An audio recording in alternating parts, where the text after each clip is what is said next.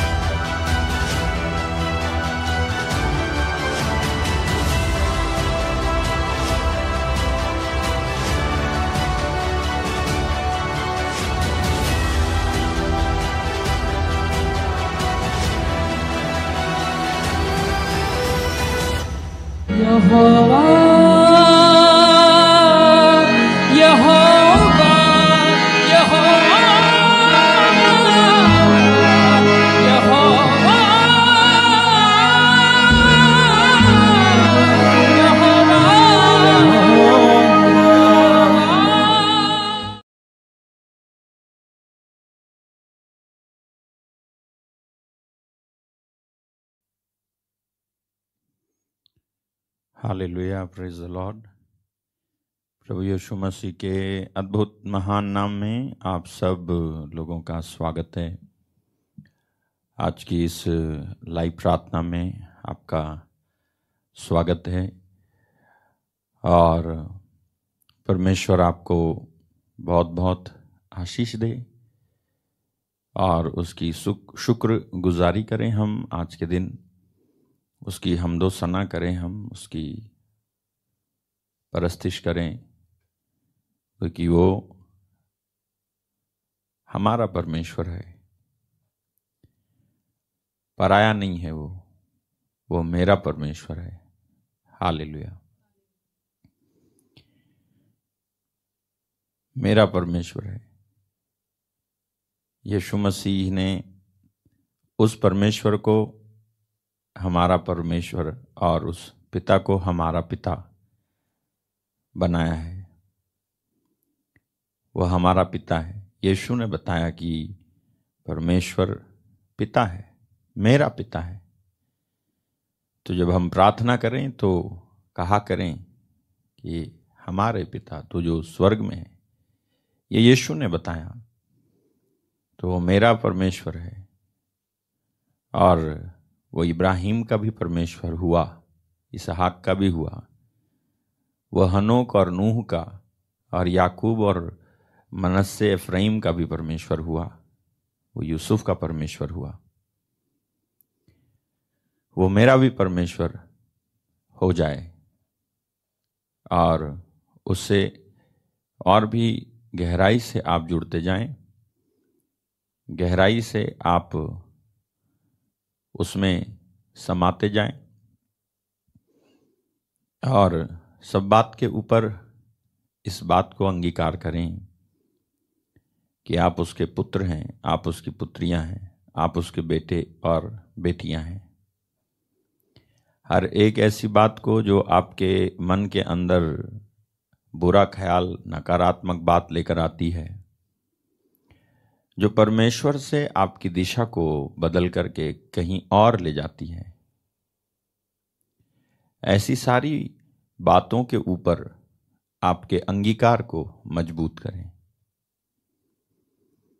जो आपके मन, आपके ध्यान को परमेश्वर से अलग ले जाती है। Hallelujah. If anything anything replaces the place of God in your life let it be removed ऐसी हर एक चीज़ जो परमेश्वर की जगह को अपनी जगह बनाना चाहती है, चाहे वो व्यक्ति हो, वस्तु हो, स्थिति हो, परिस्थिति हो, वातावरण हो, माहौल हो, नौकरी हो, पैसा हो, रिश्ता हो, घनिष्ठता हो, कुछ भी हो वो हर एक ऐसी चीज़ जो आपके अंदर परमेश्वर की जगह पे आना चाहती है, वो हट जाए। क्योंकि जब ऐसा होगा, तभी आप उसे मेरा परमेश्वर कह करके पुकारेंगे तो वो सुनेगा। वो हमें एक ऐसे पॉइंट पे पाना चाहता है जहाँ पर हम उसके सिवाय, जब कहें कि हमारा तेरे सिवाय कोई नहीं है तो वो सच्ची बात हो। सुना आपने? मैंने कुछ कहा। मैंने कहा कि परमेश्वर वो एक ऐसे पॉइंट पे हमें पाना चाहता है, जहाँ पे हमारा, जहाँ पर जब हम कहें कि परमेश्वर मेरा तेरे सिवाय कोई नहीं है तो वो सच में, वो सच्ची बात हो। ये नहीं कि पैसा बैकग्राउंड में है और आप कहते हो, मेरा परमेश्वर मेरा, तेरे सिवाय कोई नहीं है। तो बात जमती नहीं है। What we say we should mean it ऐसा ही होना चाहिए कि उसके सिवाय आपका कोई ना हो। हाल आपको बताऊँ, जब उसके सिवाय आपका कोई नहीं होगा तो आपको अकेलापन नहीं लगेगा। आप अकेले रह लोगे, लेकिन आपको अकेलापन नहीं लगेगा। अकेले होना और अकेलापन होना, दोनों में अंतर है। अकेलापन कुछ अलग चीज़ है, और अकेला होना परमेश्वर के लिए, परमेश्वर के लिए अकेला होना कुछ अलग है। जब आप ये कहोगे और जब आप सच में कहोगे और जब सब बातों को होश में होश में होकर के आप कहेंगे सारी बातें कि मेरा तेरे सिवाय कोई नहीं है। तब आपको अकेलापन लगना मिट जाएगा। हाल मैं ये भी महसूस करता हूँ ये कहते हुए कि आपको जब तक हो नहीं जाता है, तब तक आपको मेरी बात समझ में भी नहीं आएगी। ये सच में होने वाली एक घटना है, एक बात है, और यही एक चमत्कार है जो सचमुच में होता है। जब आप कोई परमेश्वर महसूस कराता है कि मैं खड़ा हूँ, तू अकेला नहीं है।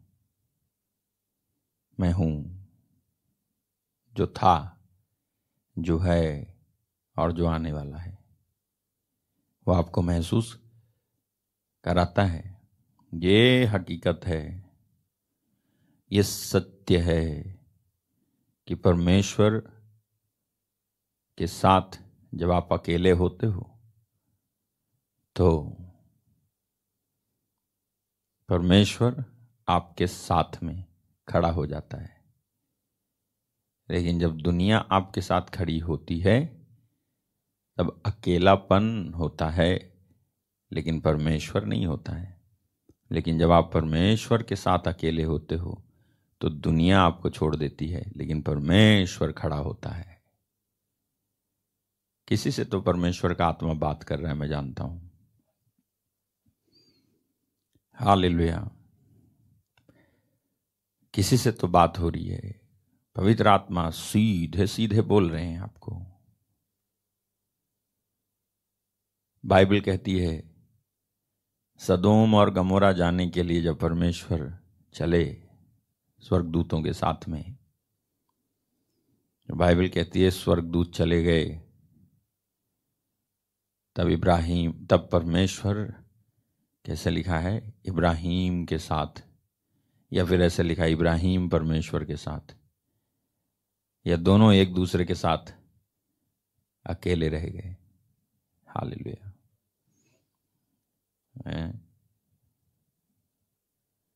बता देते हैं। उत्पत्ति में जब आप चले जाएँगे तो मध्यस्थ प्रार्थना हो रही है अठारहवें अध्याय में। ए, हाँ। और हम्म,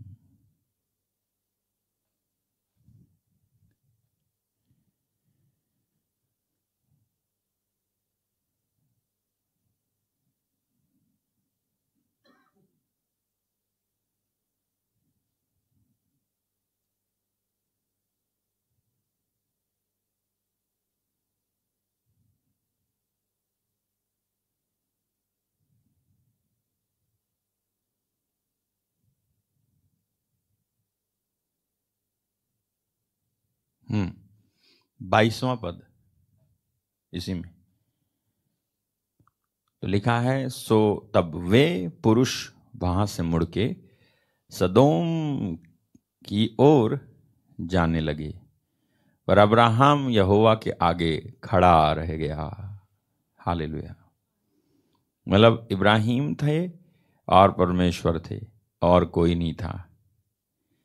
इब्राहिम परमेश्वर के लिए अकेला था, परमेश्वर इब्राहिम के लिए अकेला था। जब इस प्रकार की स्थिति आ जाए तो आप मानना कि परमेश्वर उस दिन आपसे बात करेगा। परमेश्वर चाहते हैं कि आप उसके लिए अकेले हो जाओ, उसके लिए खड़े रह जाओ, बाकी सबको जाने दो, भले ही स्वर्गदूत हो तो क्या। स्वर्गदूतों जैसी भी, जैसे भी हों तो क्या? चले जाने दो। हाले लुया तब वो आपसे बात करेगा। और यही हुआ। जब हम उसे मेरा परमेश्वर, मेरा प्रभु कहते हैं, तब ये तभी हो सकता है, ये तभी हो सकता है जब आप उसके साथ अकेले रहते हो और उनका आपके साथ में बातचीत होती है, तब आप हिम्मत के साथ कह पाएँगे ये सब। और परमेश्वर आपको संभाले रहेगा। हाल विश्वास करते हैं, आए हम विश्वास करें। मेरे लिए उसको छोड़ करके और कोई नहीं है। हाल ये अकेलेपन की वजह से ये नहीं कहना चाहिए हमको। Because you feel lonely so you repeat O God there is no one no one else except you because of loneliness अकेलेपन की वजह से आपको कभी भी ये नहीं कहना चाहिए परमेश्वर के आगे। क्योंकि जब जब वो फिर से हटेगी वो चीज़। जब फिर से वो आ जाएँगे, जब फिर से वो व्यक्ति आ जाएँगे, वो स्थिति आ जाएगी, वो फिर से जो है दौलत आ गई, वो फिर से जो है आ गए सब लोग। तो तुम फिर भूल जाओगे उसे? नहीं? आप भूल जाओगे उसे? लेकिन ये कहना चाहिए वास्तव में इस कि इस एक्सपीरियंस पे, इस अनुभव पे आपको कहना चाहिए कि सच में जब कि एक से अधिक बार या पहली ही बार या एक से अधिक बार परमेश्वर से अकेले में मुलाकात होने का अनुभव आपको हो चुका है तो आप कहते हो कि तेरे सिवाय मेरा कोई नहीं है। और वो सुनता है और वो हर बार वो इस बात को रेस्पेक्ट देता है, जब जब आप कहोगे कि मेरा तेरे सिवाय कोई नहीं प्रभु। तो वो रेस्पेक्ट देगा, आदर देगा और आके आपके लिए खड़ा हो जाएगा। हाँ हाल अद्भुत, है ना? हर बार वो रेस्पेक्ट करता है आपके इस सेंटेंस को, क्योंकि आप अकेलेपन की वजह से नहीं कह रहे हो। किसी लड़के ने छोड़ा, लड़की ने छोड़ा, मित्र ने छोड़ा मिनिस्ट्री ने छोड़ा, भाई ने छोड़ा, बहन ने छोड़ा। हम्म। इसकी वजह से नहीं कह रहा हूँ मेरे को सब कुछ है भी तो भी मैं कह रहा हूँ, उसके सिवाय मेरा कोई नहीं है। हाल परमेश्वर, आप में से कई लोगों से बात कर रहे हैं। हाल वो आपसे सीधे सीधे बात कर रहे हैं। तो अगर आपकी प्रार्थना किसी बात की वजह की उत्पत्ति थी तो उसे बंद कर दो। इस बात की वजह से प्रार्थना हो रही थी, वो पुरानी प्रार्थना हो चुकी है। नई प्रार्थना ये है कि अभी कोई वजह हो या वजह ना हो, फिर भी मैं कहता हूँ, परमेश्वर, तेरे सिवाय मेरा कोई नहीं है। सचमुच में ये ये मैं अपने दिल पे हाथ रख करके कहता हूँ कि तू ही मेरा है और कोई नहीं है। ये किसी से दुख मिला है की वजह से नहीं बोल रहा हूँ मैं? या किसी को सुनाने के लिए भी नहीं बोल रहा हूँ मैं? या कल को तू मुझे मिल जा और मुझे पावरफुल बना दे तो मैं उसको दिखा दूँगा। इसके लिए भी नहीं बोल रहा हूँ मैं। मैं तेरे साथ जीना चाहता हूँ। मैं तेरे साथ चलना चाहता हूँ। मैं तुझसे सांत्वना पाना चाहता हूँ। हर बार every time when you go through something जब भी आप किसी बात से होकर गुजरोगे वो चीज़ जो दुनिया की ओर से आकर के आपके लिए पीड़ा उत्पन्न कर देगी, उससे पहले परमेश्वर आकर के आपके साथ खड़ा हो जाएगा। हाले लोया आके आपके साथ खड़ा हो जाएगा, बाद में वो समस्या आती रहे तो भी आपको छू के नहीं जा पाएगी। है? हाले मुझे ऐसा लग रहा है जैसे मेरे यहाँ से, अंदर से ऐसे कोई चीज़ निकल करके आपकी तरफ़ जो है गई हुई है इस समय। हाल मुझे मालूम है परमेश्वर आपसे बात कर रहा है। उसकी उपस्थिति हमारे मध्य में है। वो है। वो सच में है। वो है।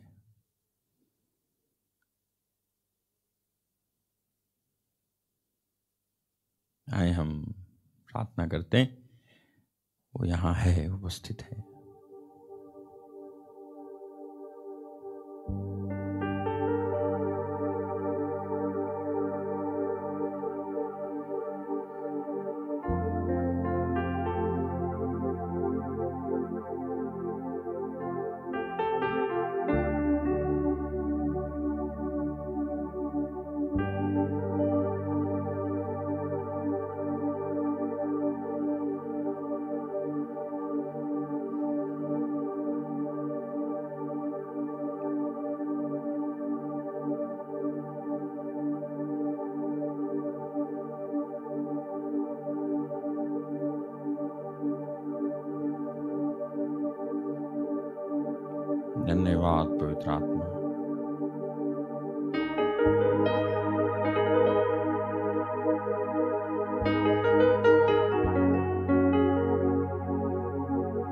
हमारा आपके सिवाय कोई नहीं है।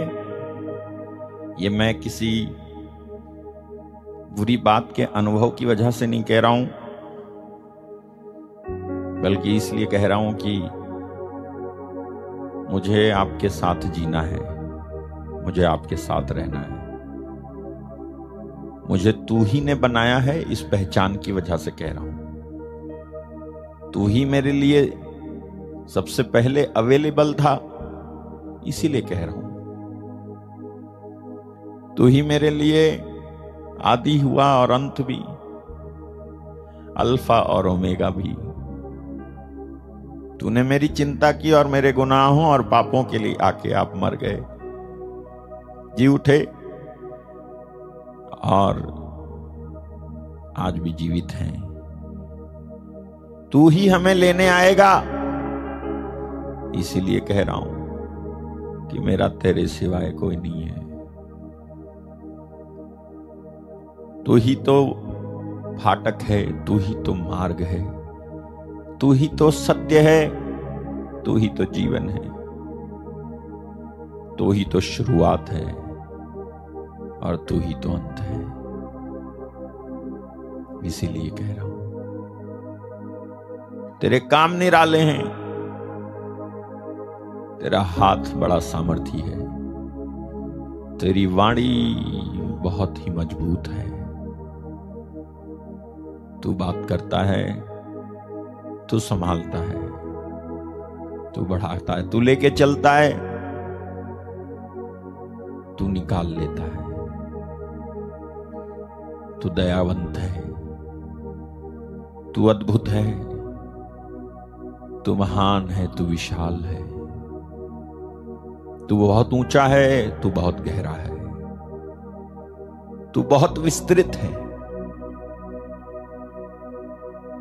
तू जो है, सो है। धन्यवाद। धन्यवाद।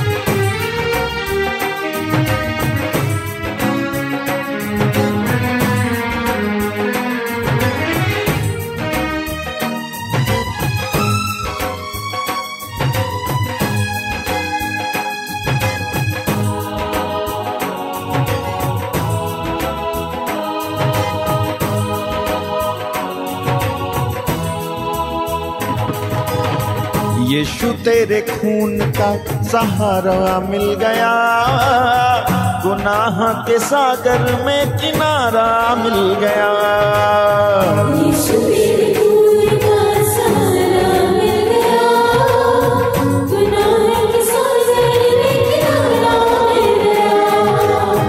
यीशु तेरे खून का सहारा मिल गया। गुनाह के सागर में किनारा मिल गया।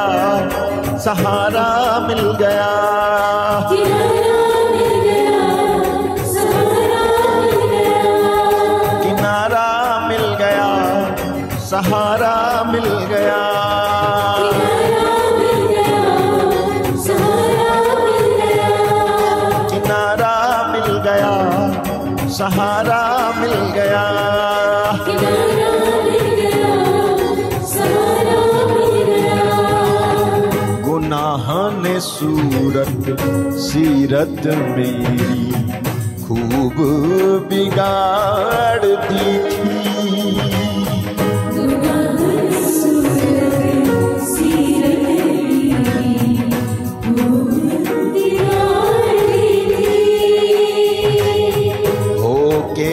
कुर्बान तूने यीशु शबी सुधार दी थी।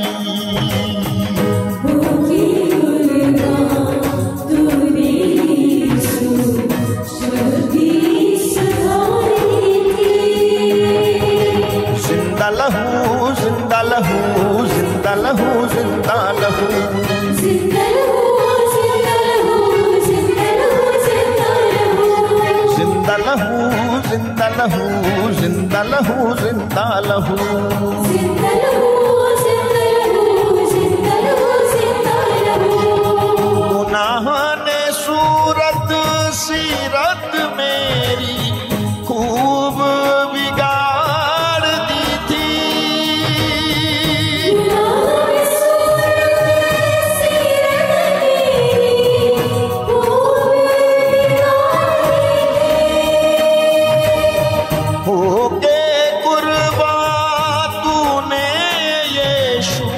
छवि सुधार दी थी।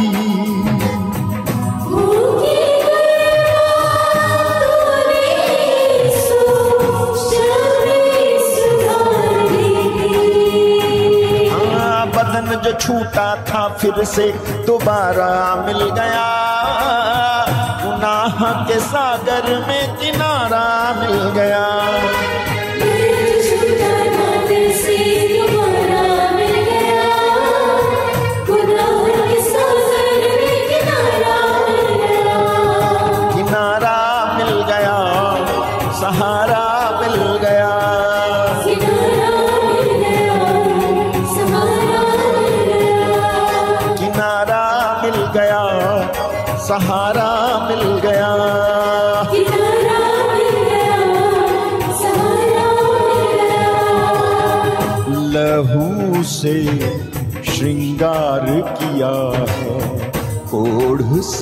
पाक किया है।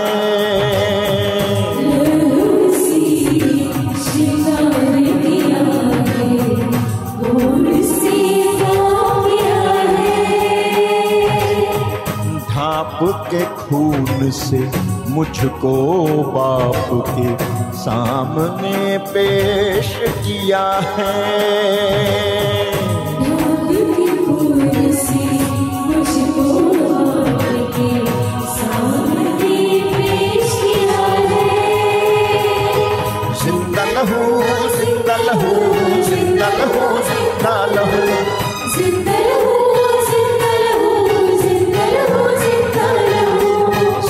ज़िंदा लहू ज़िंदा लहू ज़िंदा लहू। ज़िंदा लहू लहू।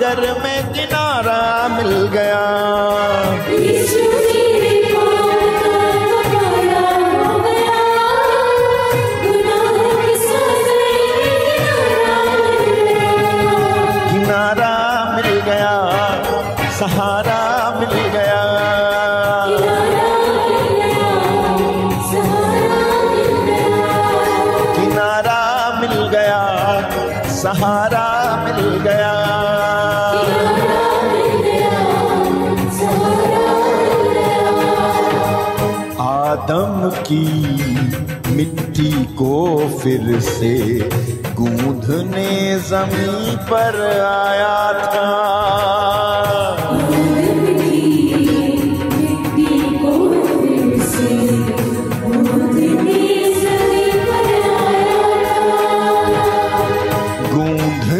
को इस मिट्टी में तूने अपना खून मिलाया था।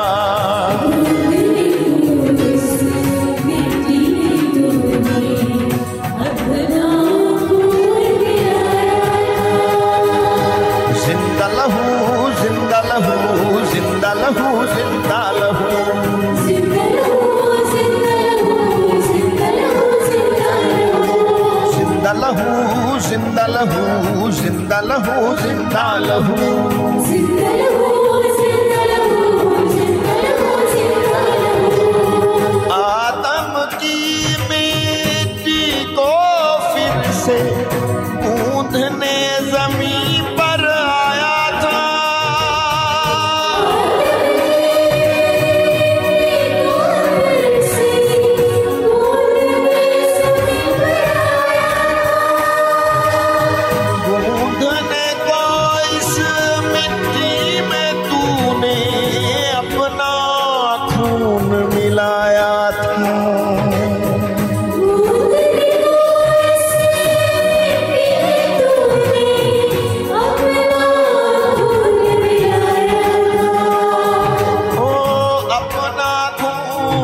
मिलाया था।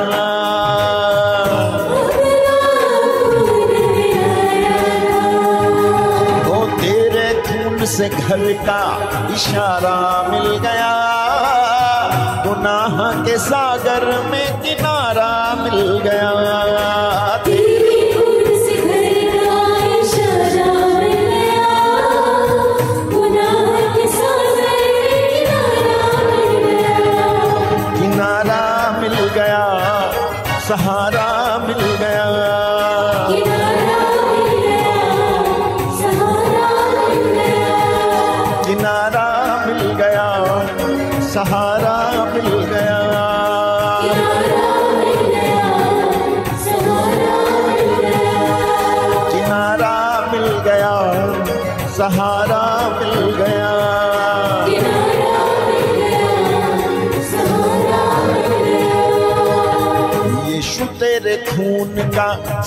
सहारा मिल गया। गुनाह के सागर में किनारा मिल गया।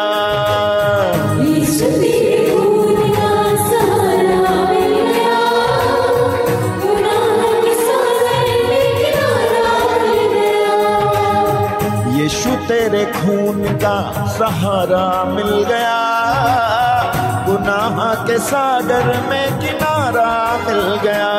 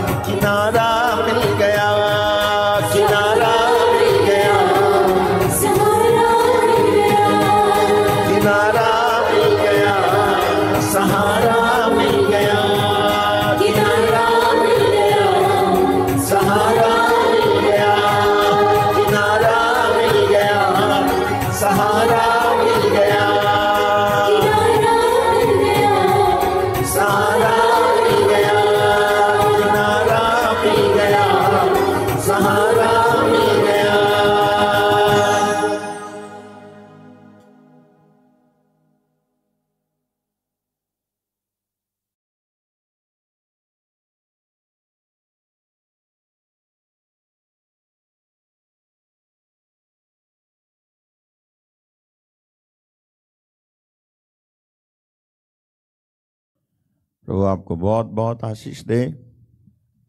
आप इस प्रार्थना में हैं और बने रहेंगे हमेशा। प्रभु आपको बहुत बहुत आशीष दे। और ब्लेस यू मैं जानता हूँ कि आप लोग परमेश्वर के वचन को सुनने में रुचि लेते हैं और परमेश्वर का वचन आपके मन के अंधकार को जो हर दिन शैतान के द्वारा लाया जाता है, मिटा देता है। और मैं मानता हूँ कि परमेश्वर का वचन सुनना हमारा आत्मिक आहार है।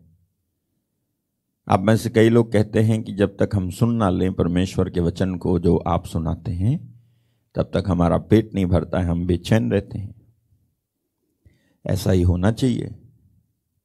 ये भूख कभी खत्म ना हो जाए। परमेश्वर के वचन के प्रति प्यास आपकी कभी खत्म ना हो जाए। और ध्यान से सुनना, आज जिस बात को परमेश्वर ने बोलने के लिए मुझे प्रेरित किया है, वो है, बुलाहट कैसे जाने? मेरी बुलाहट क्या है? इसको मैं कैसे जानूं? क्या आपको इस बारे में आपके अंदर प्रश्न वगैरह थे? तो आज आपके हल हो जाएँगे। हालेलुया। कैसे जानेंगे कि आपकी बुलाहट क्या है? डॉक्टर बनूं कि टीचर बनूं कि प्रीचर बनूं, यहाँ रहूँ कि विदेश में जाऊँ, पूरब चला जाऊँ, पश्चिम चला जाऊँ या मध्य में बस जाऊँ, बीच में लटक जाऊँ, इसका उत्तर मैं दूँगा आपको। परमेश्वर का वचन देगा। आपकी बुलाहट क्या है? वैसे आज जब मैं पढ़ रहा था तो मेरे को पढ़ने को क्या मिला? आप जाओगे, अगर पहला कुरंथी बारहवां अध्याय अट्ठाईसवां पद अगर आप डालेंगे तो वहाँ पर कुछ इस तरह से आपको मिलता है कि कि परमेश्वर ने कलीसिया में अलग अलग व्यक्ति नियुक्त किए हैं। पहला प्रेरित, प्रथम प्रेरित, दूसरे भविष्यवक्ता, तीसरे शिक्षक, फिर सामर्थ्य काम करने वाले, फिर चंगा करने वाले और उपकार करने वाले और प्रबंध करने वाले और नाना प्रकार की भाषा बोलने वाले। हाल हालेलुया। तो यदि आप यहाँ देखेंगे तो ये आठ प्रकार के लोग हैं जिनको परमेश्वर ने नियुक्त किया है। और, ये बुलाहट है, ये बुलाहट है। हर एक की बुलाहट है। कोई प्रेरित है, कोई भविष्यवक्ता है, कोई शिक्षक है, कोई सामर्थ्य के काम करने वाला, चंगा करने वाला, उपकार करने वाला, प्रबंध करने वाला, और नाना प्रकार की भाषा बोलने वाले। ये बुलाहट है। हालेलुया। लेकिन यदि आप 29 में पढ़ेंगे तो लिखा है, क्या सब प्रेरित हैं, क्या सब भविष्यवक्ता हैं, क्या सब उपदेशक हैं, क्या सब सामर्थ्य के काम करने वाले हैं? हाँ जी। क्या सबको चंगा करने का वरदान मिला है? क्या सब नाना प्रकार की भाषा बोलते हैं? और फिर, क्या सब अनुवाद करते हैं? तुम बड़े बड़े वरदानों की धुन में रहो, परंतु मैं तुम्हें और भी सब मैं तुम्हें और भी सबसे उत्तम मार्ग बताता हूँ but covet earnestly the best gifts and yet show I unto you a more excellent way. हालेलुया तो इसका मतलब ये नहीं है कि अगर सब प्रेरित, क्या सब प्रेरित हैं प्रश्न पूछ लिया उसने, क्या सब भविष्यवक्ता हैं, क्या सब उपदेशक हैं, क्या सामर्थ्य काम करने वाले हैं? अगर उसने से पूछ लिया है तो ऐसा नहीं है कि सब हो नहीं सकते सबकी चाहत अलग अलग होती है। सबका माइंड अलग अलग होता है। सबकी धुन अलग अलग होती है। सबका राग अलग अलग होता है। सबकी योग्यता अलग अलग होती है। सबकी क्षमता अलग अलग होती है। सबकी खोज अलग अलग होती है। सबकी डेप्थ अलग अलग होती है। तो ये गलत नहीं है अलग अलग होना। लेकिन अलग अलग होने की वजह से क्या होता है कि परमेश्वर उसी के हिसाब से देते हैं। उसी के हिसाब से किसी को बुलाहट मिलती है। अब ये आपका दोष नहीं है। कि आप ऐसे अलग अलग हैं। अगर आप अभ्यास की स्थिति में जाएँगे तो ये जो क्या सब प्रेरित हैं तो सब प्रेरित हो सकते हैं, क्योंकि हमें एक लिखा है, क्या सब भविष्यवक्ता हैं तो सब भविष्यवक्ता हो सकते हैं। हमें पुराने विधान में इसका संकेत मिलता है कि सब भविष्यवक्ता हो सकते हैं। मूसा ने कहा था, मैं तो चाहता हूँ कि पूरा समुदाय ही भविष्यवाणी करे। सब भविष्यवक्ता हो सकते हैं, अगर आप अभ्यास की स्थिति में चले जाएँ। अभ्यास, जैसे मैं बताता हूँ, अगर आप चाहत अपनी बदलें और आपके विचार यदि आप बदलें तो आपको परमेश्वर उसी के हिसाब से बनाने लग जाएगा, बढ़ाने लग जाएगा। लेकिन जैसा कि मैंने कहा, सबका अलग अलग है। हालेलुया। ये सच है कि सब कुछ परमेश्वर के ऊपर निर्भर करता है कि कौन क्या बनेगा, लेकिन ये भी बात है कि फैसला वन साइडेड नहीं होता है, दोनों साइड से होता है। आप क्या बनना चाहते हो? परमेश्वर आपको क्या बनाना चाहता है? ठीक है? तो ये एक बात क्लियर कर रहा हूँ उससे पहले कि हम इस विषय में घुस घुस जाएँ, अंदर जाएँ। तो मैं एक बात आपको बता रहा हूँ कि परमेश्वर सबको सब कुछ बनाना चाहता है। जैसा मैंने बताया भी है कि आपके अंदर सारी क्वालिटी है। ऐसा नहीं एक क्वालिटी है। आपको सब कुछ बन जाना, बन सकते हैं आप, कुछ नहीं। लेकिन सब कुछ बनने के बाद आप सब कुछ एक ही बार में नहीं कर पाएँगे अलग अलग बार में करेंगे और इससे क्या होगा, आप डिस्टर्ब भी हो सकते हो। तो अगर आप, अगर आपको परमेश्वर का आत्मा उस समय जो बनाना चाहता है, वो बनाए तो आप बनो। यदि नहीं तो मत बनो। हालेलुया। अगर आपको याकूब तीन पढ़ने को मिले तो वहाँ लिखा है हम में अधिक लोग गुरु ना बने। क्योंकि हम गुरुओं से ज़्यादा कड़ाई से लिखा लिएगा परमेश्वर। तो आप बन भी सकते हो गुरु लेकिन आ, आगे की बात भी तैयार रखो फिर। लिखा है उपदेशक तुम्हें से बहुत से है ना बी नॉट मैनी मास्टर्स बहुत बहुत उपदेशक ना बने क्योंकि जानते हो कि हम उपदेशक और भी और भी दोषी ठहरेंगे। आपको जो बनना है आप बन सकते हो। परमेश्वर आपको जो बनाना चाहे, जिस समय, जिस मौके, जिस साल, जिस महीने, जो बनाना चाहे बना दे, आपको उसके लिए आपको रेडी रहना है। खुला खुलापन आपके अंदर होना चाहिए, है ना? आपको खुले रहना चाहिए कि परमेश्वर, आप जो बनाओ, मैं बनने बनने को तैयार हूँ। लेकिन ये होना भी चाहिए कि आप चाहते हो कि वो बनाए आपको कुछ। अच्छा मैं वापस उस प्रश्न पे आ जाता हूँ, बुलाहट कैसे जाने कि मेरी बुलाहट क्या है? हालेलुया। एक बात मैंने क्लियर की कि परमेश्वर आपको सब कुछ बनाना चाहता है, आपको वो ऐसा भी करना चाहता है कि आप कह सको कि जो मुझे बल देता है उसकी सहायता से मैं सब कुछ कर सकता हूँ। क्या भविष्यवाणी? क्या अन्य भाषा बोलना? क्या आत्माओं को परखना क्या ज्ञान और बुद्धि के शब्द को बोलना? क्या रोगियों को चंगा करना? क्या चमत्कार दिखाना, आश्चर्य के काम करना? ये सब कुछ आप कर सकते हो। पौलुस के अंदर एक ही वरदान नहीं था। अगर होता तो जो है एक ही लिखता, लेकिन नौ थे, इसलिए नौ लिखा। हालेलुया। अगर आप इसी बारहवें अध्याय में हैं पहला कुरंथी बारहवें अध्याय में अगर आप हो तो मैं आपको बता देता हूँ कि वो क्या कहता है एक जगह पे बारहवें अध्याय के ए, में चौथा वचन देखो क्या कहता है वो कहता है वरदान तो कई प्रकार के हैं। इसका मतलब ये हो गया कि केवल नौ प्रकार के नहीं है। आया समझ में? वरदान तो कई प्रकार के हैं, लेकिन नौ ही प्रकार के हैं, ऐसा नहीं है।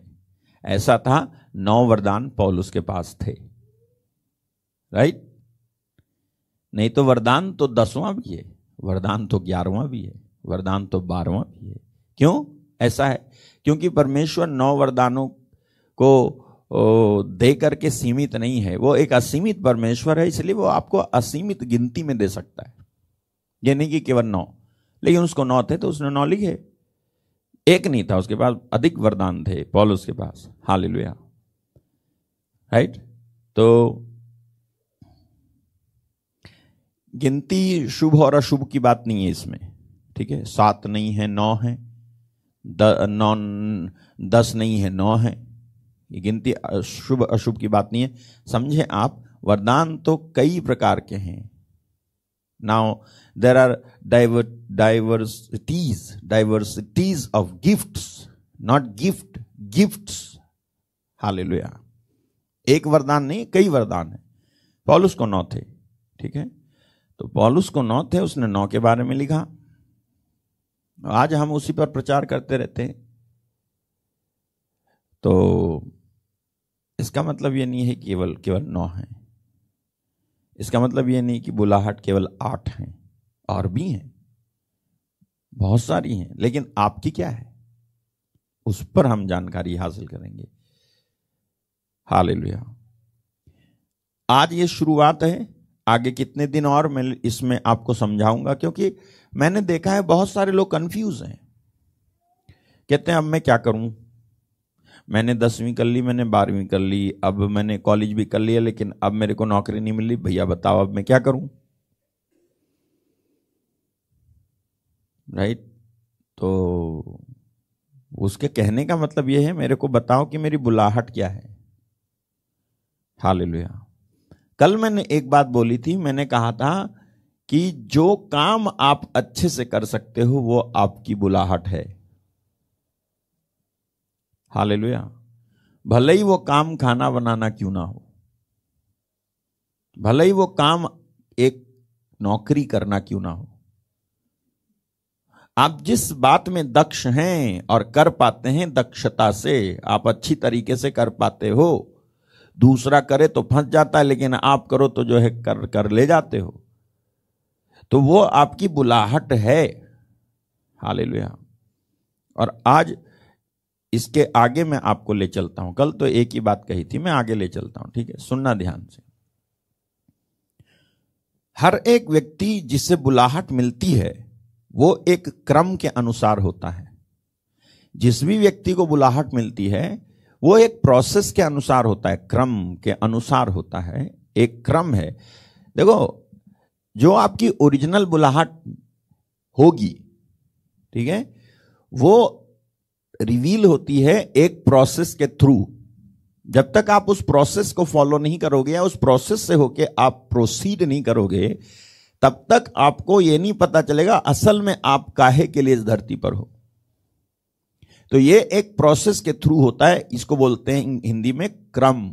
ये क्रम है, एक प्रोसेस है। इस प्रोसेस के थ्रू आप जब आगे बढ़ोगे प्रोसीड होगे, और निकल जाएगा पूरा प्रोसेस जब खत्म हो जाएगा, पहले आपकी पिटाई होगी, फिर आपकी धुनाई होगी, फिर आपकी बुनाई होगी, फिर आपकी सिलाई होगी, फिर आप जो है फाइनल प्रोडक्ट बन के तैयार हो गए, समझ में आया? अरे डर गए। क्या भैया कुटाई पिटाई, धुनाई बुनाई कर रहे हो? है ना? ऐसे समझ लो, समझाने के लिए आसान आसान शब्द लेता हूँ कि आपको समझ में आए।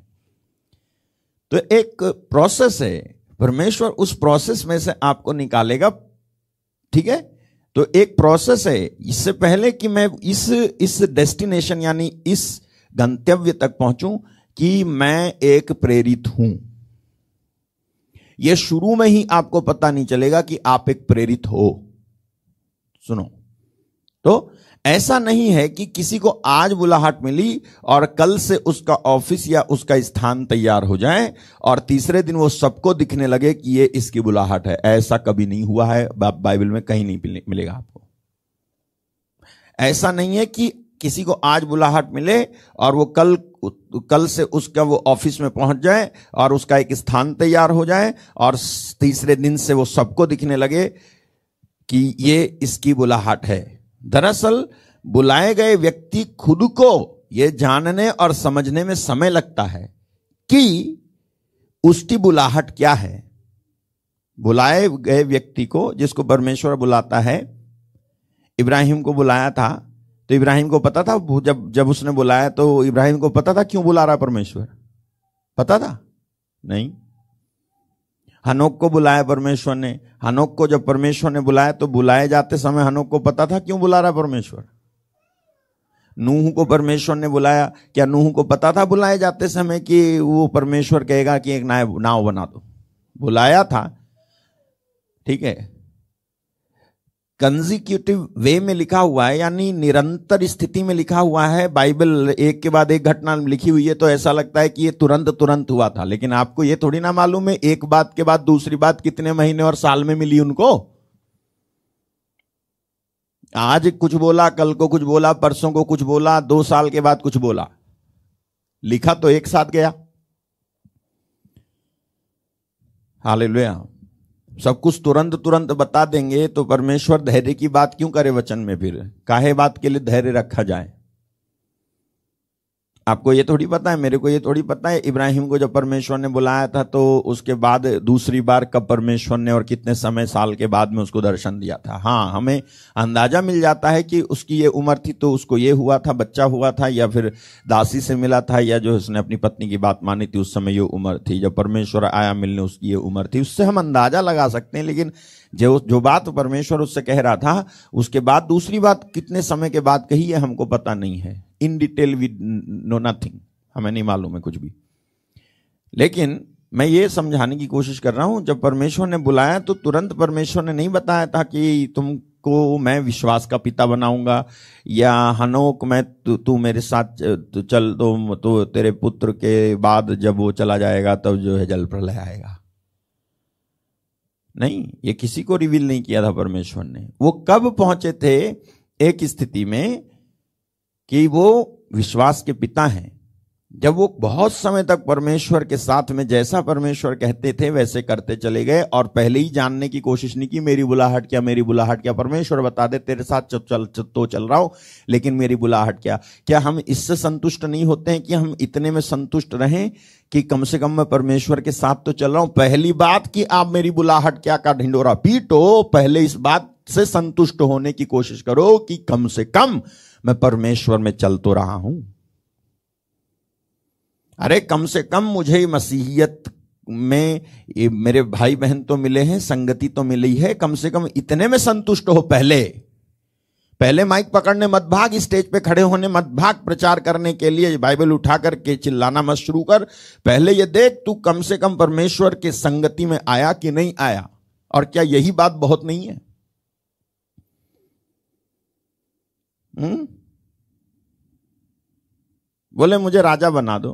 हे यार राजा बना दो पहली राजा बना दो। थोड़ी देर तो जो है धैर्य रख लेता थोड़ी देर तो चल लेता मेरे साथ थोड़ी देर तो मुझे जान लेता और उसके बाद राजा बना दो और जो है बाजा बजा दो मेरा करता रहता तो मैं समझता। लेकिन तो, तो पहले ही जो है कि डिमांड रखने लग गया मेरे को बुलाहट का ढिंडोरा पीट करके दिखा रहा है।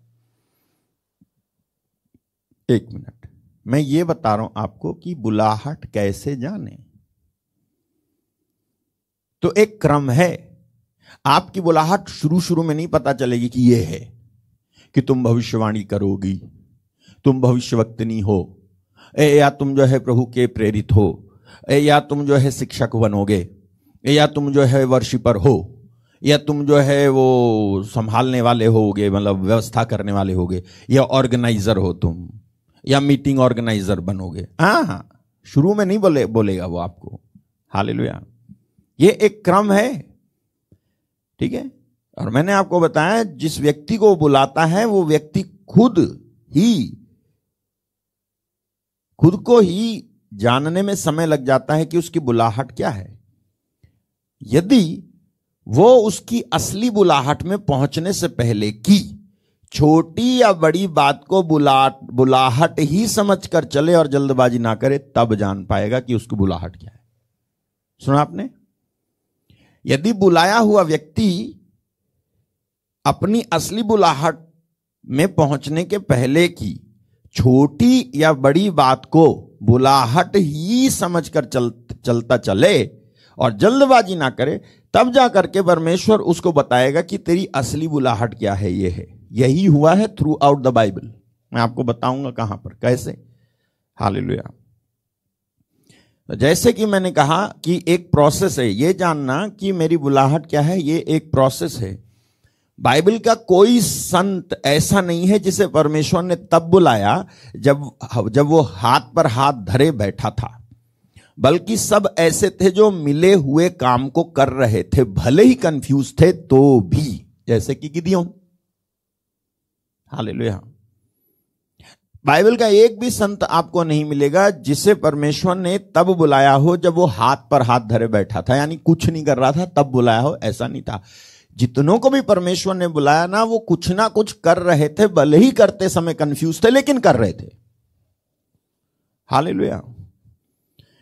करते समय कंफ्यूज थे, लेकिन कर रहे थे। तब परमेश्वर ने बुलाया उनको। आप बता दो बाइबल में किसको परमेश्वर ने तब बुलाया पत्रस को कब बुलाया? जब वो मछली पकड़ रहा था। हालेलुया। जब वो जाल धो रहे थे, जब वो रात बिता चुके थे, जब वो थक चुके थे, मती लेवी को कब बुलाया? या चुंगी लेने वाले को कब बुलाया? चुंगी ले रहा था तब बुलाया। हाले लुया गिदियोन को कब बुलाया? जब वो गेहूँ साफ़ कर रहा था तब बुलाया।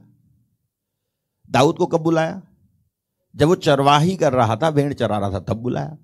आमाउस को कब बुलाया? जब वो भेड़ चरा रहा था और गूलर के पेड़ को पेड़ को छांट रहा था, तब बुलाया। इब्राहिम को कब बुलाया? जब वो मूर्ति पूजक देश में मूर्ति पूजा करता था, तब बुलाया। कुछ तो कर रहा था। हाले कोई भी ऐसा नहीं है बाइबल में जिसको परमेश्वर ने जब वो हाथ पे हाथ धरे बैठा था और इस इंतज़ार में बैठा था, प्रभु बता दो मेरी बुलाहट क्या और परमेश्वर ने बुला के बताया कि तेरी बुलाहट ये ना। बुलाहट एक प्रोसेस है। जब तक उस प्रोसेस से होकर के आप गुजरोगे नहीं प्रोसीड नहीं होगे, तब तक आपको पता नहीं चलेगा कि आपकी बुलाहट क्या है। हाले ठीक है? तो पहली बात जो आपको जाननी है, समझनी है, वो ये है कि बुलाहट का जानना एक प्रोसेस है और एक प्रोसेस के थ्रू जो है, ये आप पर प्रकट होगा कि कि आपकी बुलाहट क्या है। हाले और ये मुश्किल नहीं है, अगर किसी को लगता है कि ये मुश्किल है तो ये मुश्किल नहीं है। ये जानना मुश्किल नहीं है, लेकिन आपको ये प्रोसेस फॉलो करना पड़ेगा। इस प्रोसेस से होकर इस क्रम से होकर के आपको गुजरना पड़ेगा, जिससे ये लोग गुजरे थे, यानी कुछ ना कुछ कर रहे थे। क्योंकि मैं क्यों कह रहा हूँ, एक प्रोसेस है, क्योंकि ये लिखा हुआ है बाइबल में कि एक प्रोसेस है। आप जाओ, दूसरा पत्रस एक दस, और मुझे बताओ उस वचन का अर्थ क्या हो सकता है। दूसरा पत्रस सेकेंड पीटर वन टेन यहाँ देख लो क्या लिखा है। इस कारण है भाइयों, इस कारण है भाइयों, अपने बुलाए जाने और क्या? अपने बुलाए जाने और चुन लिए जाने को सिद्ध करने का। हाल सिद्ध करने का भली भांति यत्न करते जाओ, क्योंकि यदि ऐसा करोगे तो कभी भी ठोकर ना खाओगे, ये प्रोसेस नहीं है। ये क्रम नहीं है। ये बुलाए जाने को सिद्ध करने के, करने का भली भांति यत्न करना, ये क्या चीज़ है? ये क्या चीज़ है? ये वही चीज़ है जो मैंने अभी कहा था कि असली बुलाहट में पहुँचने से पहले छोटी या बड़ी बात को बुलाहट ही समझकर करते चलो और जल्दबाजी ना करो। इसको यह कह रहा है कि सिद्ध करने का यत्न करते जाओ। Hallelujah. Making making your calling sure make your calling an election sure इसको, ये एक यत्न है, एक कर्म है, जिसको आपको सिद्ध, ये बुलाहट ना, सिद्धता का विषय है। बुलाहट सिद्ध होती है। हालेलुया। क्या? बुलाहट सिद्ध होती है।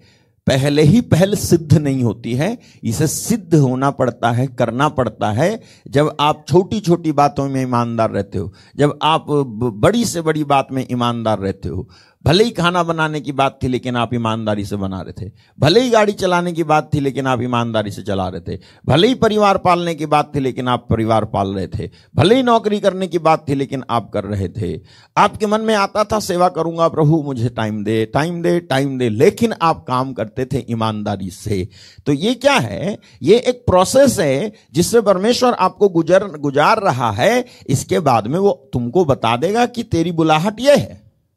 हालेलुया। ये एक बुलाहट सिद्धता का विषय है, ना कि सिद्ध बुलाहट आपको मिलती है। नहीं, वो बुलाहट जो है, देखो, परमेश्वर की ओर से आपकी बुलाहट तो सिद्ध है, लेकिन वो जो सिद्ध बुलाहट आपको मिलेगी, वो एक प्रोसेस के बाद मिलेगी, आगे रखी हुई है। वो एक मीरास है जो परमेश्वर आपको देगा, जिसके बाद आपके सारे रास्ते सीधे हो जाएँगे, प्रॉब्लम आना बंद हो जाएगी, लेकिन वो मिलेगा कब? जब आप, देखो, बुलाहट कैसे सिद्ध होती है। थोड़े में बुलाहट थोड़े में ईमानदार बने रहने से सिद्ध होती है। ये एक प्रोसेस है। बुलाहट थोड़े में ईमानदार बने रहने से सिद्ध होती है। आप जाओ मत्ती पच्चीस इक्कीस, लूका सोलह दस। मत्ती पच्चीस इक्कीस देखो क्या लिखा है। Matthew twenty five, twenty one. उसके स्वामी ने उससे कहा, धन्य हे, अच्छे और विश्वास योग्य दास। तू थोड़े में विश्वास योग्य रहा, मैं तुझे बहुत वस्तुओं का अधिकारी बनाऊँगा। तू थोड़े में ईमानदार रहा मतलब विश्वास योग्य रहा तो मैं तुझे बहुत वस्तुओं का वस्तुओं का अधिकारी बनाऊँगा। थोड़े में ईमानदार है, इसलिए अच्छा लू का सोलह दस सिक्सटीन टेन ऑफ़ लूक आप उसमें चले जाओ, जरा देखो वहाँ क्या लिखा हुआ है।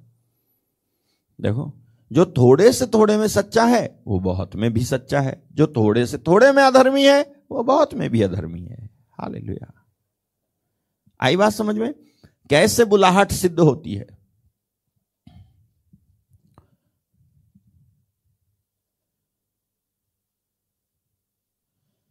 symbol and things that is symbolized is different than the symbol. Hallelujah. सुनना। कैसे ये बुलाहट सिद्ध होती है? कैसे जाने की मेरी बुलाहट क्या है? हालेलुया मैं आपको बताता हूँ। आपको याद है दाऊद? दाऊद जो है, वो भेड़ बकरियों को चराता था। आठवां भाई था, सबसे छोटा था। पहले बता चुका हूँ इग्नोर्ड था है फॉरगॉटन था भुलाया गया था उसे इग्नोर्ड था और सबसे उसके भाई भी अच्छे से ट्रीट नहीं करते थे उसको और वो भेड़ बकरियों का चरवाहा था भेड़ बकरियों को चराता था। लेकिन जब वो भेड़ बकरियों को जो चराने वाला था वो परमे, वही परमेश्वर की चॉइस थी और कोई परमेश्वर की चॉइस नहीं थी। दाऊद ही परमेश्वर की चॉइस थी, क्योंकि जब सैमुअल सोलवें पहले सैमुअल सोलवें अध्याय में आप पढ़ोगे तो जब सैमुअल यशे के घर आया तो सातों भाइयों को देखने के बाद भी परमेश्वर ने उससे कहा, मैंने इनमें से किसी एक को भी नहीं चुना है। हालेलुया। इनको चुना ही नहीं है मैंने। तब सैमुअल कहता है, क्या तेरे इतने ही पुत्र हैं? तो उसने कहा कि सबसे छोटा तो रह ही गया। हालेलुया। छोटा तो रह गया छोटा तो रह ही गया। वो तो भेड़ बकरियों को चरा रहा है। तो मैंने सोचा भेड़ बकरियों को चरा रहा है चराने दो। उसको क्यों डिस्टर्ब किया जाए? इन्हीं सातों में से अपना काम चला लो ना नबी। तो उसने इस, इसके पापा ने बुलाया ही नहीं यशय को। यशय ने दाऊद को बुलाया ही नहीं। दाऊद के पापा यीशे ने उसको बुलाया ही नहीं छोड़ दिया उसको। छोटा तो रह ही गया। लेकिन यही छोटा परमेश्वर की चॉइस था। यानी परमेश्वर का इलेक्टेड था। परमेश्वर का चुना हुआ था। परमेश्वर इसी को बुला रहा था। अभी प्रश्न है, परमेश्वर इसको क्यों बुला रहा था? हालेलुया। कैसे जाने कि मेरी बुलाहट ये है या वो है? आपको असली बुलाहट, यानी एक, मान लो मैं प्रभु का दास बना, मेरे को ये माइक मिला। ये माइक मिलने से पहले और प्रभु की दास, प्रभु के दास की उपाधि मिलने से पहले आप दुनिया में प्रभु के दासों से मिलो। मैं बता रहा हूँ आपको, दुनिया में प्रभु के दासों से मिलो और उनसे पूछो कि प्रभु का दास बनने से पहले, ये प्रॉफिट बनने से पहले, ये टीचर प्रीचर बनने से पहले, तुम ये बताओ कि तुम कैसे आए, तुम ये, तुम कैसे बन गए तो उनका वो बताएँगे कि पहले वो क्या करते थे और कितनी बुरी स्थिति से निकल करके आए। तो वो जो बुरी से बुरी स्थिति से निकल करके अच्छी स्थिति में आकर के आज परमेश्वर की बुलाहट में आके खड़ा हो गया है, उसका एक बैकग्राउंड है, एक बैक लाइफ है, एक पृष्ठभूमि है। तो इससे क्या पता चलता है? इससे यह पता चलता है that was the process of the real calling वही तो प्रोसेस था। अगर वो उसमें से गुजरते नहीं, और उस, जब वो गुजर रहे थे, उसमें से, उसमें परमेश्वर को ढूंढते नहीं तो परमेश्वर इनको कभी भी भविष्यवक्ता या प्रचारक या प्रेरित इनको कभी नहीं बनाता। आई बात समझ में? अगर यूसुफ जो है सत्रह साल, यूसुफ जो है, जो सत्रह साल का था, तेरह साल तक जो उसके ऊपर बीता, उसमें से गुजरता नहीं तो कभी भी राजा की बगल में बैठने वाली कुर्सी नहीं मिलती उसको। फिराउन की, फिराउन का गवर्नर, वो सॉरी मिश्र का गवर्नर, वो नहीं बनता। फिराउन उसकी ताजपोशी नहीं करता। लेकिन देखो, तेरह साल में किस किस चीज़ से गुजरा? वो प्रोसेस था। लगता तो है कि बड़ा दुखी था। लगता तो है बड़ा अन्याय हुआ। लगता तो है कि मरने वाला था। लगता तो है कि बलात्कार का इल्ज़ाम लगाया। कैसे यूसुफ झेला होगा? लगता तो है। लेकिन वही तो प्रोसेस था। हालेलुया। वही तो सीढ़ियाँ थीं। जो परमेश्वर बनाए बैठा हुआ है, कैसे कोई व्यक्ति को परमेश्वर राजा बनाएगा? बुलाहट थी उसकी कि मैं यूसुफ को राजा बनाऊँगा। लेकिन यूसुफ को राजा बनाने के लिए, सुनो, यूसुफ को राजा बनाने के लिए परमेश्वर जो है, उसको देख रहा था जब उसके ऊपर चीज़ें बीती। हालेलुया। वो देख रहा था जब उसके भाइयों ने उसको मारने के लिए उसका कुर्ता उतारा तो यूसुफ का मन परमेश्वर देख रहा था। यूसुफ कितना ग्रज पाल रहा है अपने भाइयों के प्रति, वो परमेश्वर देख रहा है। हालेलुया। हमें यह मिलता ज़रूर है, यूसुफ के भाइयों ने जब उससे बैर करते थे, उसके बाद भी यूसुफ अपने भाइयों से बात करता था। है ना? नहीं? जब यूसुफ के भाई उससे दुश्मनी करते थे, इसलिए क्योंकि वो हर बार आके नया स्वप्न बताता था और वो स्वप्न जो है वो समझ भी जाते थे कि यही तो हमारे बारे में लिखा, बोल रहा है ये। क्या ये ये होगा, क्या ये ये होगा? तो चिढ़ जाते थे। फिर भी जो है वो अपने भाइयों से बातें करता था उससे नहीं मालूम था। उसके भाई लोग उससे चिढ़ते हैं और उससे मनमुटाव करते हैं। यूसुफ से बैर करने के बाद में भी वो अपने भाइयों से बात करता था। यूसुफ अपने भाइयों से बात करता था और उस दिन वो अपने भाइयों को अपने बाप के कहने से ढूँढने और उनको खाना पहुँचाने गया था, उनसे मिलने गया था, उनकी हाल खबर पूछने की कहाँ चले गए मेरे भाई, वही यूसुफ अकेला था जो पूछने गया था। हालेलुया। सुन रहे हो आप? कैसे परमेश्वर एक व्यक्ति को इतनी मजबूती से राजा बनाएगा? देखो, उसका प्रोसेस देखो आप। हालेलुया। बुलाहट सिद्धता का विषय है। ये नहीं तैयार किया गया, एक रखा रखाया और आपको मिल गया और आप एक दो दिन में ही जो है प्रॉफिट भविष्यवक्ता हो गए और अगले दिन से तुम्हारी मिनिस्ट्री शुरू हो गई, ढेरों ढेरों लोग आने लगे दान चंदे में खेलने लगे। ना, ये ऐसा नहीं होता है। ऐसा नहीं होता है। ये एक प्रोसेस है। लोग गुजर के आते हैं।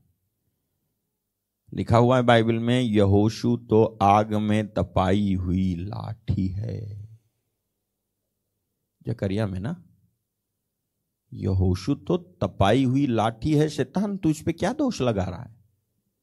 ये तो आग में तपा हुआ है एक प्रोसेस से गुजरा है यूँ ही थोड़ी ना इस कर इसको मैंने जो है याजक का अ, याजक की ताज ताजपोशी कर दी इसके सिर पर जो है सहरा यूँ ही थोड़ी ना बांधा अरे तपाया है मैंने निकला ये गुजरा। हालेलुया। उस समय इसको भी नहीं पता था, मैं इसको याजक बनाऊँगा, लेकिन ये गुजरा। याद है? याद है यहोशु, याद है आपको? जब मूसा अपन, परमेश्वर के तंबू में से निकल जाता था तो यहोशु तंबू में ही रह जाता था। कितना बड़ा था, कितना क्या उम्र थी, कुछ नहीं है पता, लेकिन इतना ज़रूर पता है कि जब मूसा निकल जाता था तो यहोशू वहीं बैठा रहता था। हालेलुया। क्या कभी उसको मूसा ने नहीं डांटा होगा? क्या कभी जो है उसने परमेश्वर के अनुशासन को मूसा के माध्यम से अनुभव नहीं किया होगा? क्या कभी जो है उसको किसी बात से गुजरना नहीं पड़ा था? क्या किसी इजरायली ने यहोशू को भी गालियाँ नहीं बकी होंगी? क्या किसी इजरायली ने यहोशू को भी पत्थर मारने की कोशिश नहीं की होगी? क्योंकि वो जस्ट मूसा के नेक्स्ट था। और मूसा का सेवक कहलाता था यहोशू। उसका नाम कुछ और है। क्या कभी ऐसा नहीं हुआ होगा? कोई स्ट्रगल नहीं था? किसी बात से गुजरा ही नहीं वो? अरे गुजरा। और तो और। हालेलुया।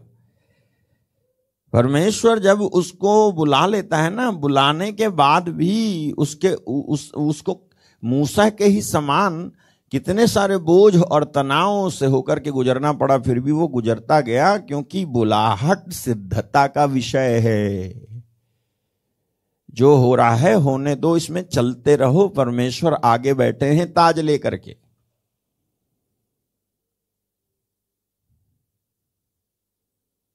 अरे, आज हमको कहते ना प्रेरित? है ना? आज हमको कहते ना प्रेरित? जिस समय ये लोग प्रेरित थे, इनको खुद को नहीं मालूम था कि ये प्रेरित है। जब ये प्रेरिताई का काम करके खत्म हो गए, जब कब्रें बन गई इनकी, तब उसके बाद किसी ने लिखा प्रेरित। ये टाइटल बाद में दिए इनको। भले ही जो है, ये यूनानी शब्द का क्या मतलब निकाल रहे थे, बाद में जब बाइबल लिखी गई, उसके बाद में इनको नाम मिला प्रेरित। लेकिन बिना नाम के ही प्रेरित, लगाए बिना ही क्या ये प्रेरित नहीं थे? थे। ये प्रभु के दास नहीं थे कितना इनको गुजरना पड़ा। हालेलुया। मैं आपको बता रहा हूँ, अपनी बुलाहट को कैसे जाने। सुनते जाओ। तो जो यूसुफ था, यूसुफ भी गुजरा। तेरह साल तक उसके ऊपर वो सब बीता। निकलता गया, हारा नहीं। और अपने भाइयों के प्रति उसने मनमुटाव नहीं पाला। उन्होंने जो किया था, वो सब भूल गया जाकर के, क्योंकि परमेश्वर उसके साथ था। और परमेश्वर जब आशीर्वाद देता जा ही रहा है तो उसने सोच लिया, मैं कहा के लिए इधर उधर की बातें मन में पालूं? जब मेरा परमेश्वर मेरे साथ में है तो किसने क्या किया है, लेके क्यों बैठूं? उसने मन से मिटा दिया। और वो अपने पिता का घर तक भूल गया, इतना सुखी कर दिया परमेश्वर ने उसको, जब पर उस राजा ने उसको प्रमोट किया था, जब वो ये गवर्नर बन गया था तब। उसको समझ में आ गया था कि परमेश्वर ने उसको क्यों बुलाया था। उसको समझ में आ गया था कि ये भाई, भाइयों का बैर क्यों था। उसको समझ में आ गया था अच्छा ही तो हुआ कि इन्होंने बैर किया, इन्होंने दुश्मनी की, इन्होंने नहीं की होती दुश्मनी। तो फिर मैं कभी भी अपनी बुलाहट नहीं पहचान पाता। ये प्रोसेस से मैं गुजरता नहीं। इसका मतलब यह है कि यदि आपसे कोई दुश्मनी कर रहा है तो उससे फ्रस्ट्रेट फ्रस्ट्रेशन में मत आओ, बल्कि जान जाओ कि तुम्हें प्रमोट करने जा रहा है परमेश्वर। किसी बात से होकर के गुजर रहे हो तो जान जाओ तुम्हारी किसी ने शिकायत कर दी है या तुमको जो है किसी ने कुछ कह दिया है। Know this for sure that he God is going to promote you he is going to keep you high वो आपको ऊंचाई पर रखने जा रहा है। निराश मत हो, अरे यार, उसने मेरी बुराई कर दी, उसने मेरी जो है इधर लगा दी, उधर लगा दी। अरे यार, अब मैं क्या करूँगा? आ गॉड इज़ विद यू परमेश्वर तेरे साथ है तो कौन तेरे खिलाफ हो सकता? अरे, तू बुलाया गया है। बुलाहट सिद्धता का विषय है। इसे गुजर, इसे सिद्ध होने दे। सिद्ध कर इसको। पीछे मत हट। हालेलुया। यीशु मसीह में आ गया, नाम धराई होने लगी, मोहल्ले में बोलने लगे घर में बोलने लगे, बाहर बोलने लगे, ऑफ़िस में बोलने लगे, ताने मारने लगे, तुम्हें जवाब नहीं सूझता, बताऊँ तो बताऊँ क्या, यार मैं क्या करूँ यहाँ से नौकरी छोड़ देता हूँ, यहाँ से निकल जाता हूँ, मन बहुत दुखता है, क्या करूँ क्या करूँ क्या करूँ क्या करूँ क्या करूँ क्या करूँ क्या करूँ? लेकिन तुझे गुजार दूसरी नौकरी का ऑप्शन भी नहीं है ट्रांसफ़र का भी ऑप्शन नहीं है, तुमको वहीं पर रखा पड़ा है परमेश्वर ने तो don't worry don't worry tension मत ले।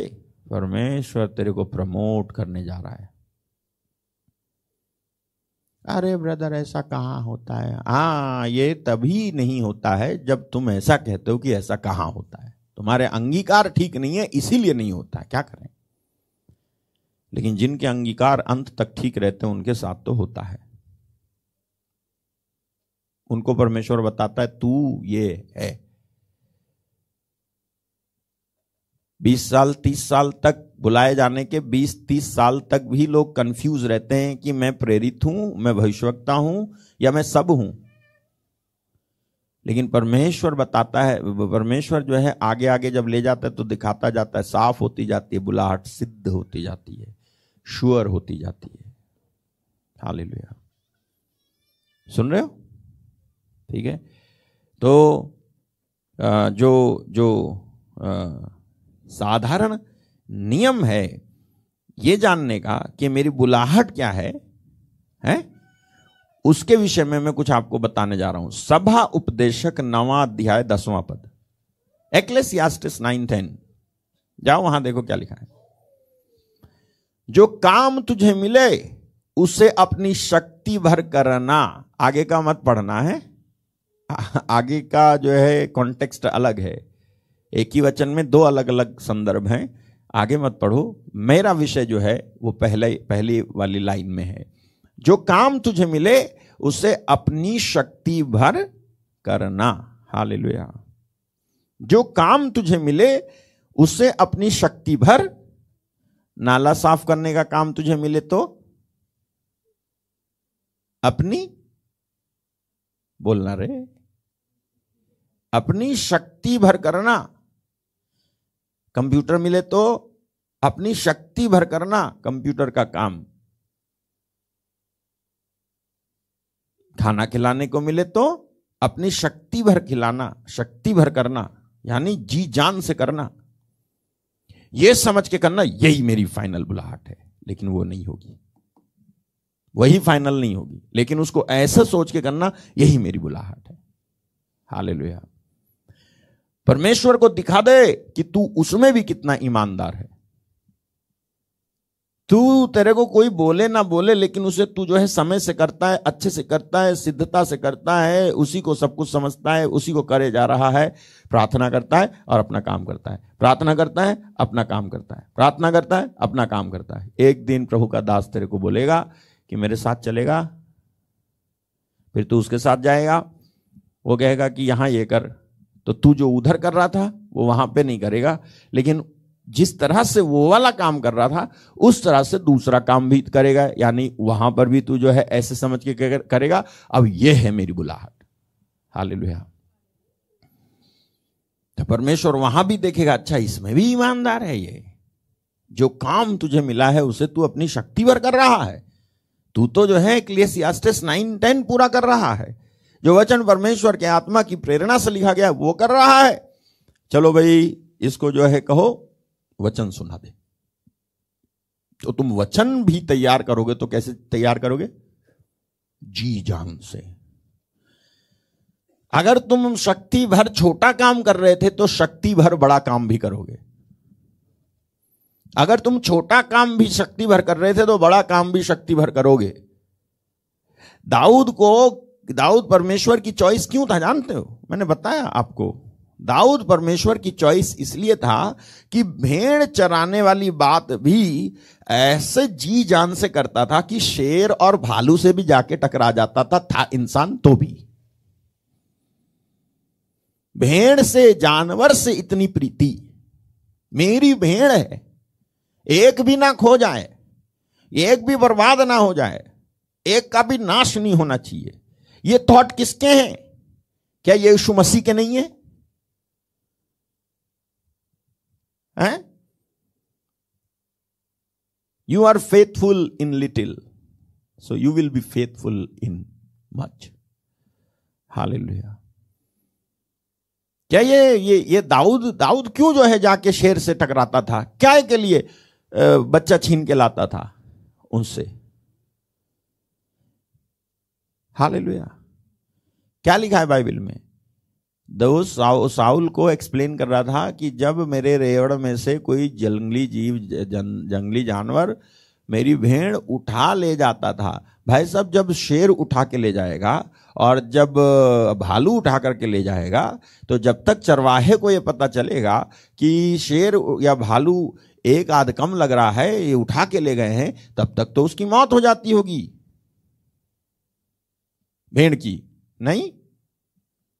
अरे गले से ही तो पकड़ते हैं शेर और भालू, और कहाँ से पकड़ते हैं? भेड़ को कहाँ से पकड़ेगा वो? पैर से? गले से ही पकड़ेगा। गला काट देता है, नस काट देता है दांत से। उसके बाद उनका फड़फड़ाना, तड़पना खत्म। तो दाऊद ये सोच सकता था ना कि ले गया तो ले गया, अब तो मर गया होगा, अब क्या ज़रूरत है? लेकिन उस मरी हुई के लिए भी वो पीछे चला जाता था। भेड़ दाऊद ने शाउल से कहा,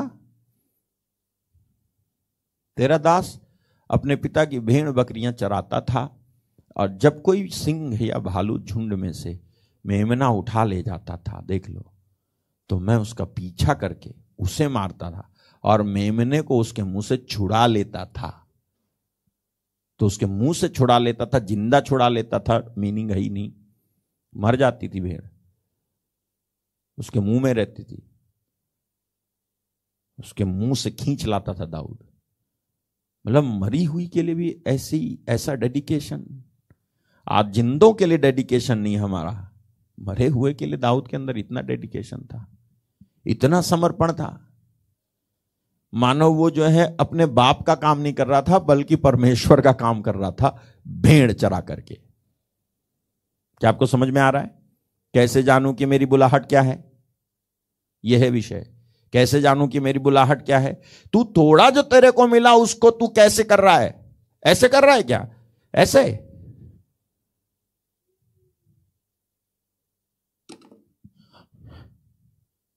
ऐसे करते हो? ऑफ़िस का काम ऐसे करते हो, स्कूल का काम ऐसे करते हो? यार, सरकारी काम ऐसे करते हो? तो जिधर पढ़े हो, उधर ही पड़े रहोगे। हालेलुया। कैसे वो बताए तुमको कि तेरी बुलाहट ये है जब वो तुमको छोड़, थोड़ा सा ही दे करके देख रहा है बेईमान कहीं के? थोड़े में ही देख रहा है, तू इतना बेईमानी कर रहा है तो तेरे को अधिक देगा तो तू जो है सत्यानाश कर देगा। अच्छा है, तू, मैंने तेरे को थोड़ा ही दे करके देखा कि देखूँ कि जो है ईमानदार है बंदा कि नहीं? दाऊद इसलिए परमेश्वर की चॉइस था कि वो भेड़ और बकरी जो मर जाती थी जानवर के मुँह में, उसके लिए भी जो है दौड़ता था, थकता था, ढूंढता था। कितना टाइम लगता होगा, जंगल में किधर लेके जाता होगा, कोई निशान थोड़ी ना छोड़ता होगा। है? कैसे ढूंढ ढूंढ कर के जाता होगा, पहुँचता होगा? और शेर को मारता था। और और भी कुछ लिखा है। अगर वो सामना करता था जानवर तो मार देता था उसको। दाऊद। नहीं, पहले पीछे जाओ। और जब वह मुझ पर हमला करता था, कौन? शेर या भालू? तो मैं उसके केस, यानी बाल को पकड़कर उसे मार डालता था। लेकिन मैं अपनी भेड़ निकाल के लाता था उसके मुँह से। हालेलुया। ये बचाने का जो नेचर है, किसका है जी? ये इतनी चिंता दिखाने का नेचर किसका है? ये इतनी मेहनत करने का स्वभाव किसका है? तो जिसका स्वभाव, परमेश्वर का है ना ये स्वभाव। तो यदि ये स्वभाव तुम्हारे अंदर उस समय पाया जा रहा है जब तुम दुनिया का काम कर रहे हो, अपने बाप का काम कर रहे हो, कंपनी का काम कर रहे हो, यदि उसका स्वभाव तुम्हारे अंदर पाया जाता है तो तुम अपनी कंपनी का, अपने बाप का काम नहीं करोगे, बल्कि तेरे बाप का जो बाप है, उसका काम तू करेगा। क्योंकि तेरा स्वभाव उसके स्वभाव से मेल खा रहा है। इसीलिए दाऊद परमेश्वर की चॉइस था। इसीलिए दाऊद को परमेश्वर ने अपने मन के अनुसार कहा। हम्म। कैसे जानू कि मेरी बुलाहट क्या है? जो काम तेरे हाथ में लगे उसे शक्ति भर कर। एक और वचन पढ़ना सभा उपदेशक ग्यारह छ क्या लिखा वहाँ पे? लिखा है? भोर को अपना बीज बो और साँझ को भी अपना हाथ ना रोक। ये जो इंग्लिश में लिखा है ना इंग्लिश में ए, जो लिखा है in the evening with hold not thine hand एक सरल इंग्लिश है इसमें ऐसा लिखा है do not let your hand be idle do not let your hand be idle idle समझते हो? खाली मत बैठ। हालेलुया। खाली नहीं होना चाहिए तू। तू काम अगर कर रहा है, काम कर और खाली मत रहे। यानी टाइम वेस्ट मत कर। खाली मत रहे। हालेलुया। तो बाइबल में कोई ऐसा नहीं है जिसे परमेश्वर ने बुलाया और वो पहले से कोई काम नहीं कर रहा था। कई लोग बहुत अच्छा काम कर रहे थे कुछ लोग मामूली आ, उनको बुला के परमेश्वर ने अपना काम दिया। तो कोई ऐसा नहीं था परमेश्वर ने जिसको बुलाया वो काम नहीं कर रहा था। दाऊद को बुलाया तो दाऊद पहले से ही काम काज में लगा हुआ था और ईमानदारी से लगा हुआ था इसलिए परमेश्वर ने बुलाया। तो साधारण नियम बुलाए जाने का बुलाहट को जानने का यह है कि जो कुछ हाथ लगे उसे करो। जो कुछ हाथ लगे उसे करो। चाहे चाहे रोज़ाना चटाई उठा के बिछाने का भी काम आपको मिला हो ना उसे करो। चाहे किसी कंपनी में काम करते हो तो उसे करो, लेकिन ईमानदारी से करो और प्रार्थना भी करो। तो परमेश्वर तुमको वहीं नहीं रहने देगा, वहाँ से निकाल के तुमको, तुम्हारी असली बुलाहट जो है, हो सकता है वो तुमको भविष्यवक्ता बनाना चाहता होगा, हो सकता है कि वो तुमको नबी बनाएगा, हो सकता है तुमको वो टीचर बनाएगा या प्रचारक बनाएगा या चमत्कार का काम दिखाने वाला बनाएगा। या जो है भाषाएँ बोलने वाला बता, बनाएगा या गवर्नमेंट्स में पहुंचाएगा, तुमको गवर्नमेंट में पहुंचाएगा, कुछ भी कर सकता है वो तो मैं क्या मालूम? लेकिन पहले में, पहले जो मिला हुआ है ना, पहले उसमें तो लगे रहो, एलिशा को बुलाया, एलिशा क्या कर रहा था जब एलिया गया था, उसके ऊपर चादर फेंक के भागा एलिया तो एलिया के पीछे दौड़ करके जा रहा था, एलिशा एलिशा क्या कर रहा था? वहाँ क्या कर रहा था वो? किधर खेत में हल चला रहा था। Eh? When he was active in, his work, then he was called. Inactive नहीं था एक्टिव था काम कर रहा था। तब जाकर के परमेश्वर का जो दास था एलिया उसने अपनी चादर उसके ऊपर अपना मेंटल उसके ऊपर डाल दिया था। वो दौड़ करके जा रहा था सारा काम छोड़ करके एलिया के पीछे दौड़ा जा रहा था तो वो कहता है कि मेरे पिता का चुंबन तो करने दे एलिया। वो कहता है कि लौट जा बाद में बताएगा बाद में तेरे को खुद पता चल जाएगा। तो लौट के जाता है अपना जो है बिज़नेस डिस्ट्रॉय कर देता है और जो है उसके बाद में एलिया के पीछे चला जाता है। सारा काम धाम छोड़ के खेत छोड़ करके नहीं लिखा बेच करके गया। जैसे कि नहीं लिखा प्रेरितों के बारे में चे, ये चेलों के बारे में जो यीशु के पीछे गए थे मछली बेच करके गए थे घर छोड़ करके बेच करके गए थे ज़मीन बेच करके गए थे पैसा ले करके गए थे ऐसा नहीं लिखा हुआ है। छोड़ करके गए थे। कुछ तो बर्बाद करने के बाद चले गए थे। खत्म करके चले गए।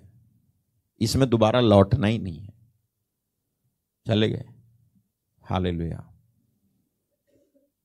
अब तो आप देखो, एलिया, एलिशा को दुगना मिला भी तो। डबल मिला भी तो। मुझे बड़ी अच्छी बात सुनने को मिली थी। पता नहीं किसका प्रकाशन है ये, मेंटल वाला। अच्छा ठीक है। बहुत अच्छा प्रकाशन मुझे मिला। मैं सुनने को मिला मुझे नहीं मिला। सुन दूसरे का किसी को किसी ने सुनाया तो मेरे को पता चला। मेंटल मेंटल समझते मेंटल यानी पागलपन नहीं पागल नहीं बल्कि मेंटल बोलते हैं चोगा चोगा चादर चोगा। उसको मेंटल बोलते हैं चोगा चादर। ये भी चादर हो सकती है अगर इ, इ, इ, कोई भी मैं प्रभु का दास हूँ, ये मेरा है। जैसे जैसे जैसे हुआ भी कि जब कैथरीन कुलमन जो है मर गई थी तो उनकी चीज़ें नीलाम की गई थी, उसमें से बेनिहिन ने एक चीज़ खरीदी थी। ये तो उनके शरीर का है तो ले लिया उसने। तो ये मेंटल होता है। तो छोड़ के अब सुनो, ये जो शरीर पे पहने जाने वाली चीज़ मेंटल नहीं है। हालेलुया मेंटल यानी वो जो चोगा है, जिसमें परमेश्वर का वो दास लिपटा रहता था और जिसकी वजह से मेरेकल होते थे और वो आशीषित था। वो एनॉइंटिंग है वो चोगा हालेलुया एनॉइंटिंग है वो चोगा जो एनॉइंटिंग इसके ऊपर थी। वो है वो चोगा। और एनॉइंटिंग ऐसी होती है जो जो जो खत्म नहीं हो सकती है या या डिस्ट्रॉय नहीं हो सकती है। एनॉइंटिंग जो अनॉइंटिंग जो अभिषेक मेरे ऊपर है, वो अनॉइंटिंग और अभिषेक जब मैं यहाँ से चला जाऊँगा तो ये यहीं रह जाएगा। ये स्वर्ग नहीं जाएगा। ये यहीं पर लिंगर करेगा, कहीं पर ठहरा हुआ रहेगा। अनॉइंटिंग यही है वो चादर। पॉलुस का भी एक मेंटल है। पॉल का एक मेंटल है। लेकिन पॉलुस जैसा कोई मिला नहीं है। इसलिए वो मेंटल किसी के ऊपर आया नहीं है अभी। जैसे ही पॉलुस जैसा कोई खड़ा हो जाएगा, वो मेंटल अपने आप अट्रैक्ट होते हुए उसके पास आ जाएगा। और उसको कहा जाएगा, यार, ये तो पॉल के समान अनोइंटेड है। हालेलुया जब कैथरीन कुलमन चली गई, प्रभु में सो गई, तब उनका मेंटल किसके ऊपर आ गया? बेनिहिन के ऊपर। जो वो गाती थी ना, वो ये गाते हैं। जो स्टाइल उनका था, वो स्टाइल इसका भी है। हालेलुया। अद्भुत अद्भुत अद्भुत अद्भुत अद्भुत। अगर आप किसी को फॉलो करते हो, भले ही आप उससे मिले नहीं हो, लेकिन यदि आप उसका ऑनर करते हो, आदर करते हो, सम्मान करते हो, फॉलो करते हो इज़्ज़त देते हो वो उसकी टीचिंग को फॉलो कर रहे हो वो जो कह रहा है उसको आप फॉलो कर रहे हो तो जब वो रहेगा नहीं आ, तो उसका जो एनॉइंटिंग का मेंटल है ना वो आपकी तरफ़ आ जाएगा। अगर आप सौ लोग भी हैं तो सौ के ऊपर आ जाएगा। किसी एक के ऊपर नहीं सौ के ऊपर आ जाएगा। हालेलुया। तो जब कोई व्यक्ति चला जाता है तो उसकी चादर रह जाती है यहीं पे। जब एलिया चला गया रथ में तो उसकी चादर गिर गई थी। वो चादर उठा ली उसने, एलिया, एलिशा ने। और जाके जो है वो कोई बिल्डिंग बना के अंदर जो है नुमाइश के रूप में नहीं रख दिया, बल्कि उसको यूज़ किया। Mental is to be use for use. आप उसको यूज़ करें। इसके लिए दिया जाता है। ये नहीं कि लेके बैठ जाओ पिकनिक मनाने लगो नहीं। या पूजने लगो और यूज़ नहीं कर रहे नहीं। तो ये रह जाता है। तो मैं एक बात बता रहा था कि एलिशा एली, एलिशा को दुगुना मिला था और उसकी बुलाहट उसको पता चली थी कब? जब उस वो जो है कैसे जानोगे कि आ, मेरी ये बुलाहट है? एक तो क्रम है, बुलाहट जानने का एक क्रम है, बुलाहट सिद्धता का विषय है, मैंने आपको दूसरा पत्र एक दस बताया, डालना मत। तो बुलाहट सिद्धता का विषय है, जब आपको बुलाहट का साधारण बुलाहट को जानने का साधारण नियम यह है कि अब जो कुछ तुम्हारे हाथ लगे, उसे करो। जाओ आप दूसरा इतिहास पंद्रह सात। फिर पहला कुरंती पंद्रह अट्ठावन फिफ्टीन फिफ्टी एट में जाएँगे हम। दूसरा इतिहास पंद्रह सात क्या कहता है? तुम लोग हियाब बांधो और तुम्हारे हाथ ढीले ना पड़े, क्योंकि तुम्हारे काम का बदला मिलेगा। For your work shall be rewarded काम करते जाओ। जो काम तुम्हारे हाथ लगा है ना, वो मिला है, उसको करते जाओ, ढीले मत पड़ो। अरे यार, मैं ये काम करूँ, मैं ये काम करूँ। मैं ये काम करूँ? प्रभु मैं ये काम करूँ? प्रभु मैं ये काम करूँ? नहीं ये मत कहो जो मिले उसे करो। ये समझ के कि वही आपकी फाइनल कॉलिंग है। लेकिन होगी नहीं वो फाइनल नहीं होगी। जब आप, आप उसे ईमानदारी से करोगे तो परमेश्वर आपको फाइनल कॉलिंग की तरफ़ ले चलेगा। एक स्टैब्लिशमेंट की तरफ़ परमेश्वर लेके जाएगा जब आप उसको फॉलो कर रहे होगे। सुनते जाना। एक और वचन दिखाते हैं आपको। पहला कुरंती 1558 उसके बाद आइजायास 35 3 में चलेंगे। तो पहला कुरंती 1558 में क्या लिखा है? इसलिए हे मेरे प्रिय भाइयों दृढ़ और अटल रहो। प्रभु के काम में सदा बढ़ते जाओ क्योंकि यह जानते हो कि तुम्हारा परिश्रम प्रभु में व्यर्थ नहीं है। हालेलुया। एक जगह लिखा है ना कहाँ पर लिखा हुआ है? आप जो करें ए, ये सोच के करें कि आप मनुष्य के लिए नहीं बल्कि परमेश्वर के लिए करते हैं। क्यों लिखा है वो? मनुष्य के लिए नहीं करते, आप परमेश्वर के लिए कर रहे हो। खाना भी बना रहे तो किसके लिए? परमेश्वर के लिए बना रहा हूँ मैं। ये ये कोलोशियंस 323 में लिखा है, जो कुछ तुम करते हो तन मन से करो। कैसे करो? कैसे करो? जो कुछ, यहाँ पर जो कुछ में सब कुछ आ गया। केवल एक चीज़ नहीं है जो कुछ में लिखा है। जो कुछ तुम करते हो, बर्तन धोया तो तन मन से झाड़ू लगाई तो तन मन से ले दे करके यही रह जाता है, यही रह जाता है क्या, ब्रदर अशोक? नहीं नहीं, और है, सुन तो जा। सुनता तो जा। पोछा लगाया तो टॉयलेट साफ़ की तो पानी डाला तो खेत में घूमे तो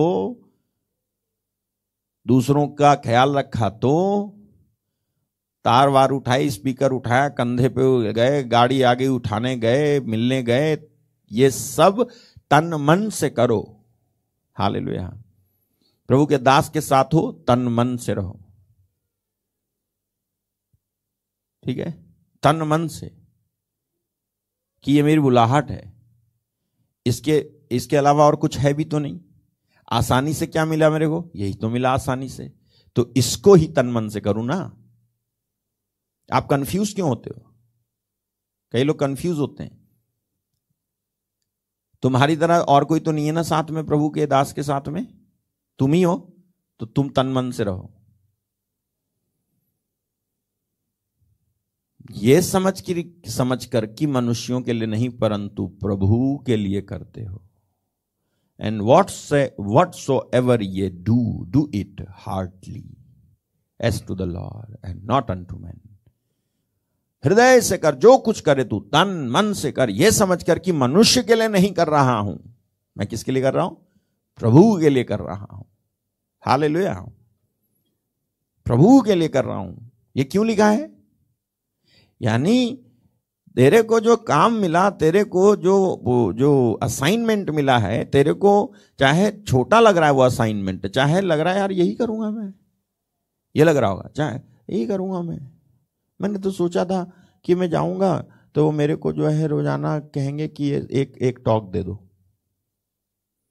मैंने तो सोचा था मेरे को वर्शिप करने के लिए कहेंगे, लेकिन ये तो मेरे को पूछते भी नहीं है, कहते भी नहीं है, अपना घूमते। मैंने तो सोचा था साथ में लेके जाएँगे, लेकिन तो साथ में भी लेके नहीं जा रहे।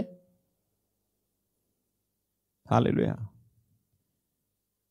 अगर परमेश्वर आपको वेटिंग पीरियड में डालना चाहता है तो डले रहो, पड़े रहो।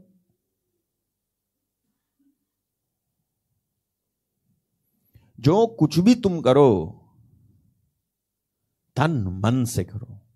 हालेलुया। चिड़ चिड़ के करो, नहीं लिखा है। पैर पटक पटक के करो, नहीं लिखा हुआ है। बर्तन धोते धोते तोड़ डाल एक आध गिलास, फोड़ डाल मटका पटका टेढ़ा कर दे छुरी चम्मच। घिस डाल, बर्बाद कर दे समय से पहले उसकी मियाद खत्म कर दे। एक्सपायरी डेट होने से पहले एक्सपायर कर दे उसको।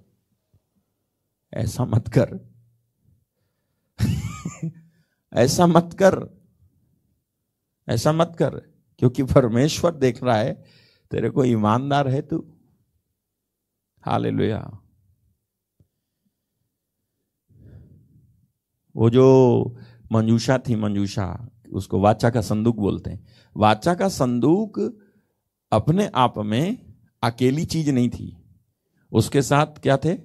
लठिए लाठियाँ थी, डंडे थे पर्दे थे, और क्या क्या था?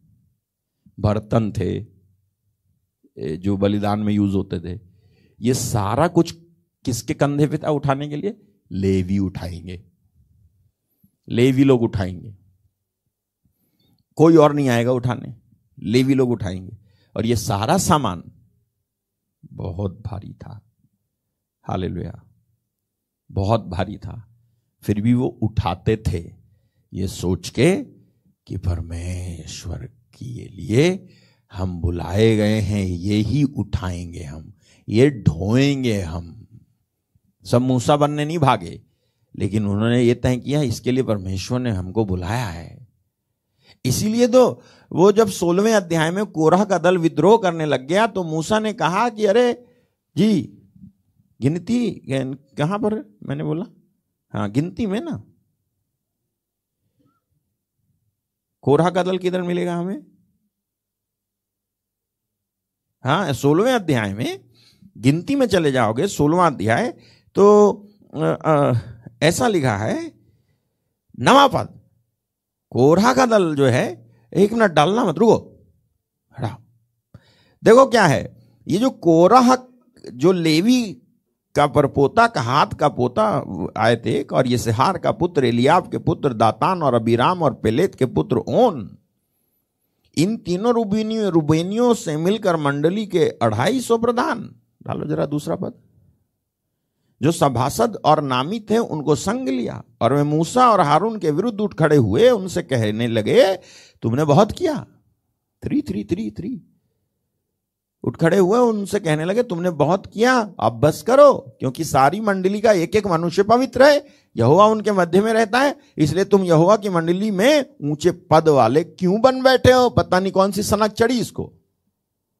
ये कहने लगा मूसा से कि तुम ऊँचे पद वाले क्यों बन बैठे हो? हालेलुया।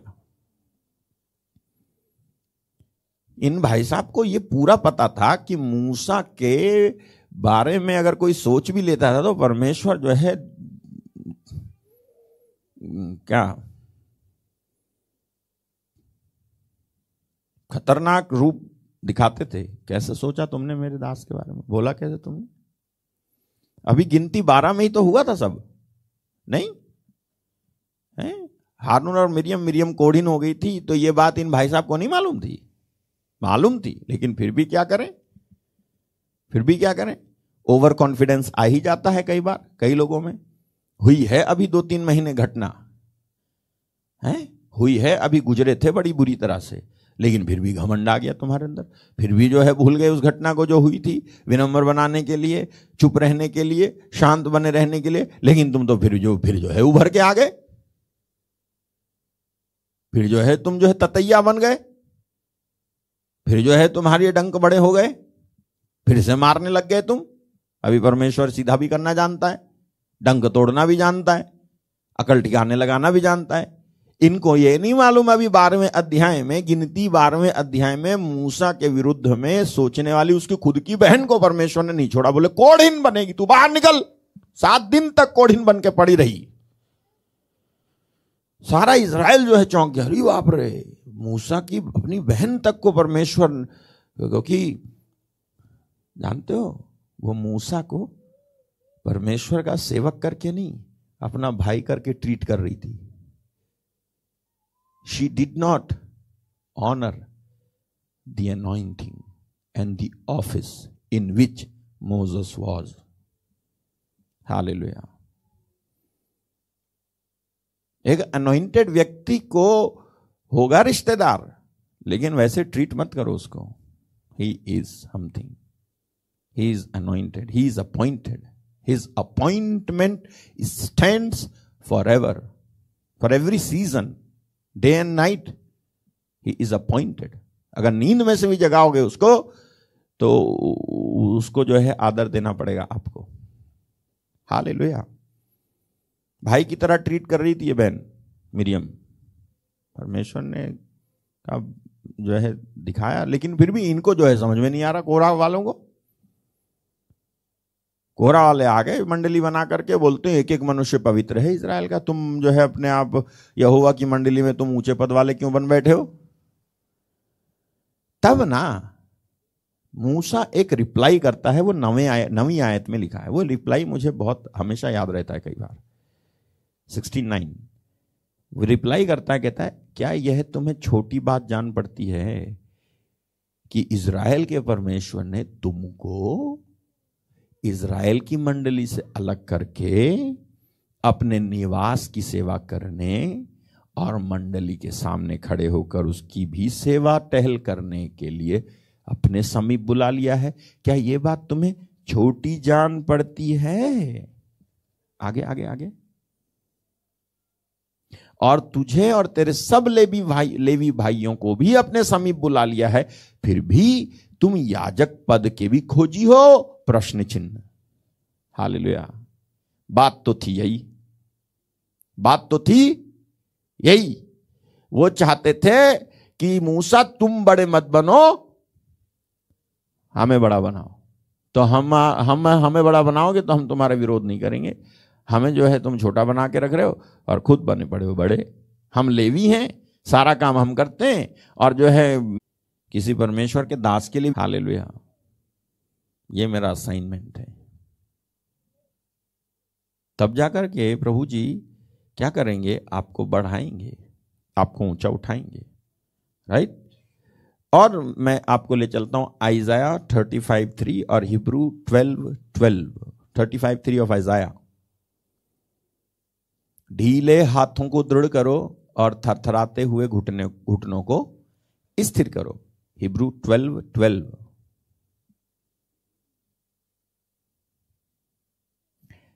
ढीले हाथों और निर्बल घुटनों को सीधे करो।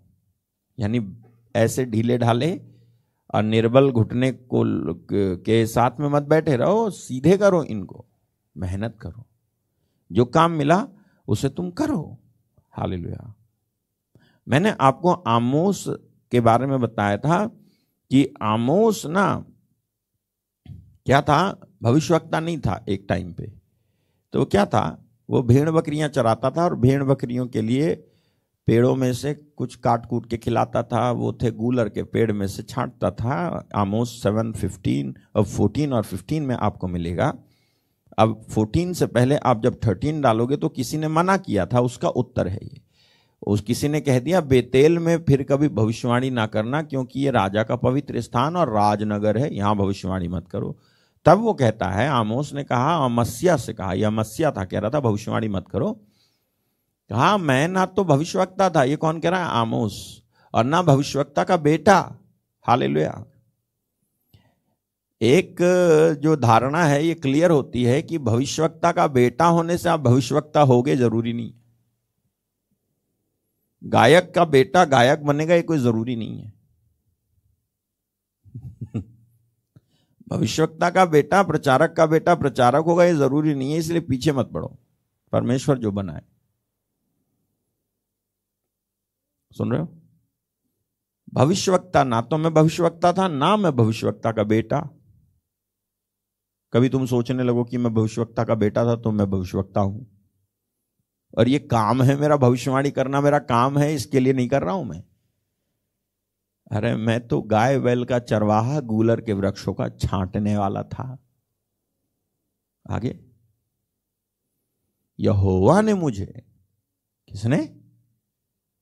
यहोवा ने मुझे भेड़ बकरियों के पीछे पीछे फिरने से बुलाकर कहा, जा, मेरी प्रजा इज़राइल से भविष्यवाणी कर। तो भविष्यवाणी करने के लिए भविष्यवाणी नहीं कर रहा हूँ। अरे परमेश्वर ने मेरे को भविष्यवाणी करने की बुलाहट दी है। इस बुलाहट की वजह से मैं भविष्यवाणी कर रहा हूँ।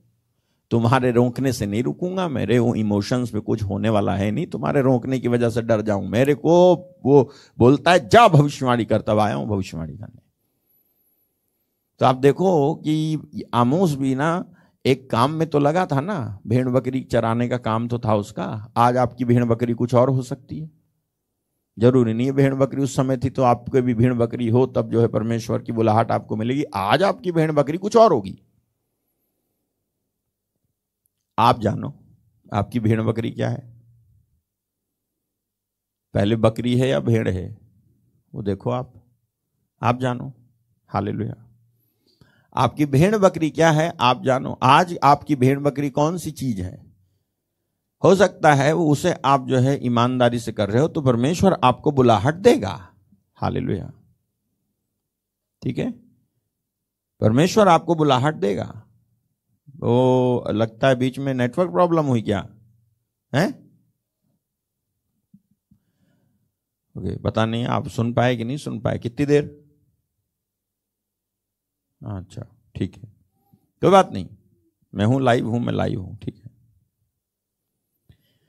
तो आमोस भविष्यवाणी करने के लिए भविष्यवाणी नहीं कर रहा था, बल्कि वो बुलाया गया था और अपनी बुलाहट में भेड़ बकरी चराता था, सोचो।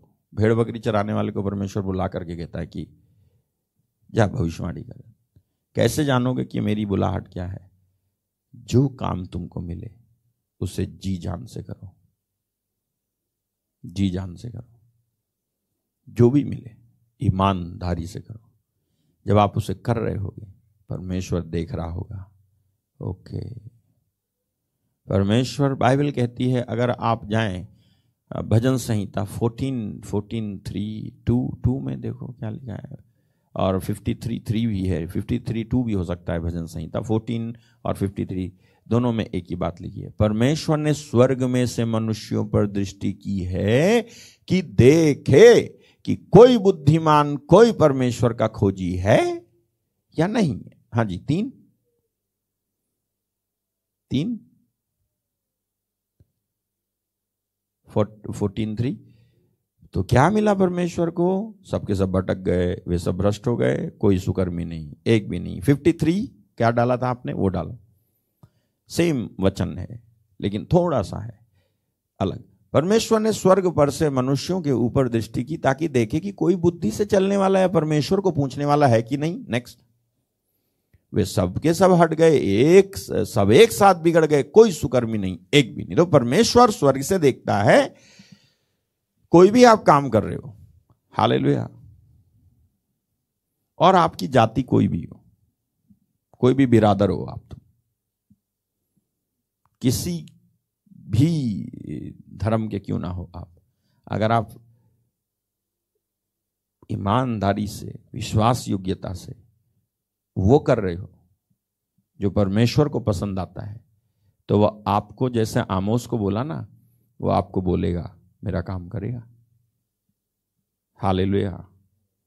वो बोलेगा, मेरा काम करोगे? तो आप चौंक जाओगे कि यार, यही कौन है? मेरा काम करोगे बोल रहे हैं। बोलेगा, मेरा काम करोगे? तो मेरा काम करो। क्योंकि मैंने देखा है तुम ना दुनिया का काम बड़ी ईमानदारी से करते हो तो मेरा भी काम तुम बहुत ईमानदारी से करोगे। हालेलुया। वही बात proverb twenty two twenty nine नीति वचन बाईस, उन्तीस। यदि तू ऐसा पुरुष देखे जो काम काज में निपुण हो तो वो राजाओं के सम्मुख खड़ा होगा, छोटे लोगों के सम्मुख नहीं। पहले किधर निपुण? काम काज में। मेहनती। निपुण है तो वो राजाओं के सम्मुख खड़ा होगा। मतलब परमेश्वर उसको उसी में नहीं रहने देगा, क्योंकि वो ईमानदारी से उस चीज़ को भी ऐसे कर रहा था, जैसे मनुष्य के लिए नहीं, परमेश्वर के लिए कर रहा हूँ, कर रहा था तब परमेश्वर उसको उसकी असली बुलाहट की तरफ़ ले जाएगा और पहचान करवाएगा और कहेगा, देख, ये है तेरी बुलाहट। हालेलुया। तब आपकी एक गवाही बनती है कि मैं ये करता था, मैं ऐसा था, मैं ये बेचता था, मैं ये बांटता था, मैं उधर रहता था, मेरा ये घर था, मेरा वो जगह थी, मेरे ये मित्र थे, लेकिन मैं, मुझे नहीं मालूम था कि परमेश्वर ने मेरे अंदर एक प्रेरित देखा। हालेलुया। याद है आपको वो कौन था जिसको परमेश्वर के पुत्र ने पेड़ के नीचे देखा था? नथानियल। नथानियल को परमेश्वर ने पेड़ के नीचे देखा था और उसको उसकी बुलाहट बता दी थी। जब वो करीब आया तो उसको बुलाहट बता दी थी कि तू इससे भी बड़े बड़े हैं? हाँ जी। डाल दो जरा। यूहन्ना, दूसरा अध्याय होना चाहिए। पहला ही अध्याय है।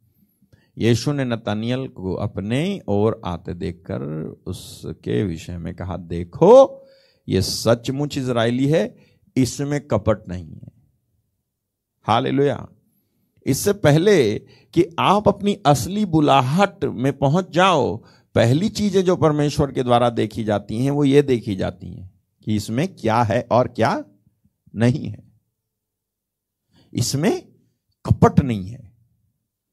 इसमें कोई बुराई नहीं है। ये सीधा है।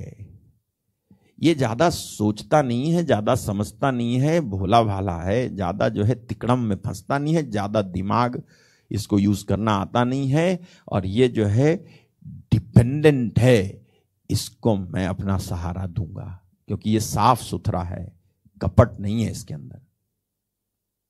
हालेलुया। और जब वो ऐसा देखा उसने इसके अंदर, नतानियल के अंदर, परमेश्वर ने, कि इसमें कपट नहीं है, ये सच्चा इजरायली यही लिखा है? देखो, ये सचमुच इसराइली है। अरे बाप रे! इजरायलियों में ये सचमुच इसराइली तो फिर इसराइल नेशन ऐसी तो थे मूसा। इसराइलियों में सच्चा इजरायली मूसा। यहोशू, कालिब, हारून इत्यादि। गिने चुने लोग मिलते हैं। और कितने इजरायली तो बहुत थे, साठ लाख की संख्या में थे, लेकिन और कितने निकले मूसा की तरह?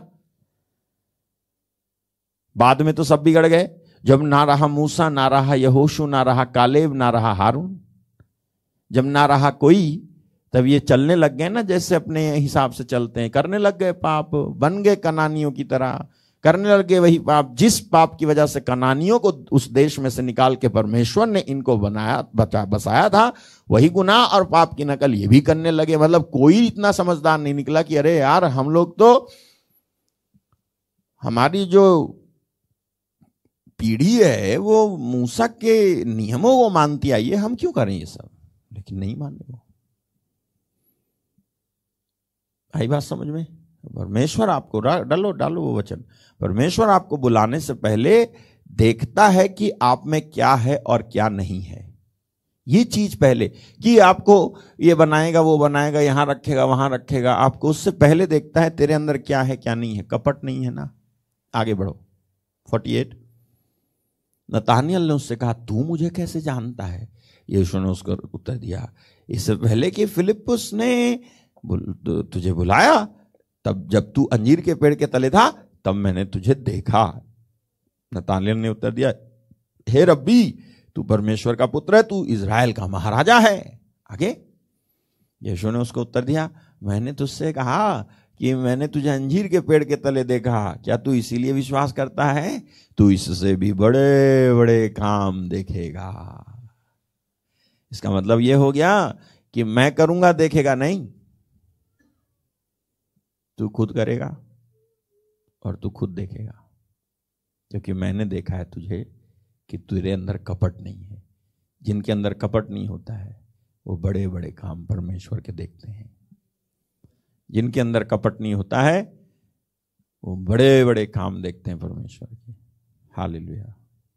इतना ही नहीं आगे लिखा है फिर उससे कहा, मैं तुझसे सच सच कहता हूँ कि तुम स्वर्ग को खुला हुआ, परमेश्वर के स्वर्गदूतों को मनुष्य के पुत्र के ऊपर उतरते और ऊपर जाते देखोगे। किसके बराबर कर रहा है नतानियल को, प्रभु यीशु? याकूब के बराबर, इज़राइल के बराबर, क्योंकि यही तो सच्चा इजराइली है। Hallelujah.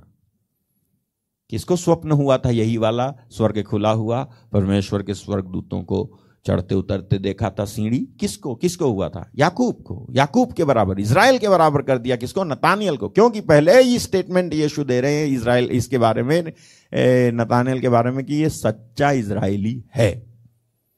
Hallelujah. Behold an Israelite indeed. Hallelujah. तो कैसे जानोगे कि मेरी बुलाहट क्या है? जो तेरे हाथ में है, उसे अपनी शक्ति भरकर। आइडल मत रहे। ये साधारण नियम है, ये जानने का कि मेरी बुलाहट क्या है। ए भैया, कितने दिन तक, जितने दिन तक, जितने भी दिन हो तो दिन मत गिन। तू इंतज़ार कर, और तू बना रहे, जो तू कर रहा है, उसे करता जा। बूढ़े हो जाएँगे तब हो गया। का कुछ क्या हो, होगा? क्या कुछ? बूढ़े हो जाएँगे तब होगा। क्या कुछ? जब शरीर में से ताकत खत्म हो जाएगी तब परमेश्वर यूज़ करेंगे। तो क्या फ़ायदा? अच्छा तुम डिसाइड करोगे कब यूज़ करें तुमको। इब्राहिम ने डिसाइड किया कि मेरे को जो है बाप बना दे अभी। पिछहत्तर साल की उम्र है अभी बुलाया अभी बुला बस बना दे बाप। चाहता तो वही था। लेकिन परमेश्वर लगाए बैठे थे हिसाब किताब बोले पच्चीस साल में तेरे ते तू उस मैच्योरिटी में पहुंचेगा, बाप वाली, वो भी विश्वास के बाप वाली मैच्योरिटी तेरे अंदर पच्चीस साल में आएगी। तो उम्र का हो गया सौ साल। तब जाकर के परमेश्वर ने उसको बेटा दिया इसहाक। और उसको भी साइड में आके जब थोड़ा बड़ा हो गया तो मांग ले, बोले, इसे ही बलि चढ़ा दे।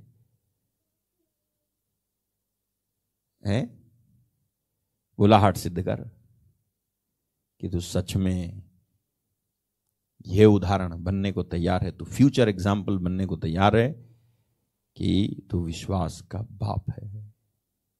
बोले हम अवेलेबल क्या बात करते हो? मैं प्रस्तुत हूँ प्रभु। चलो, बेटा ले चले।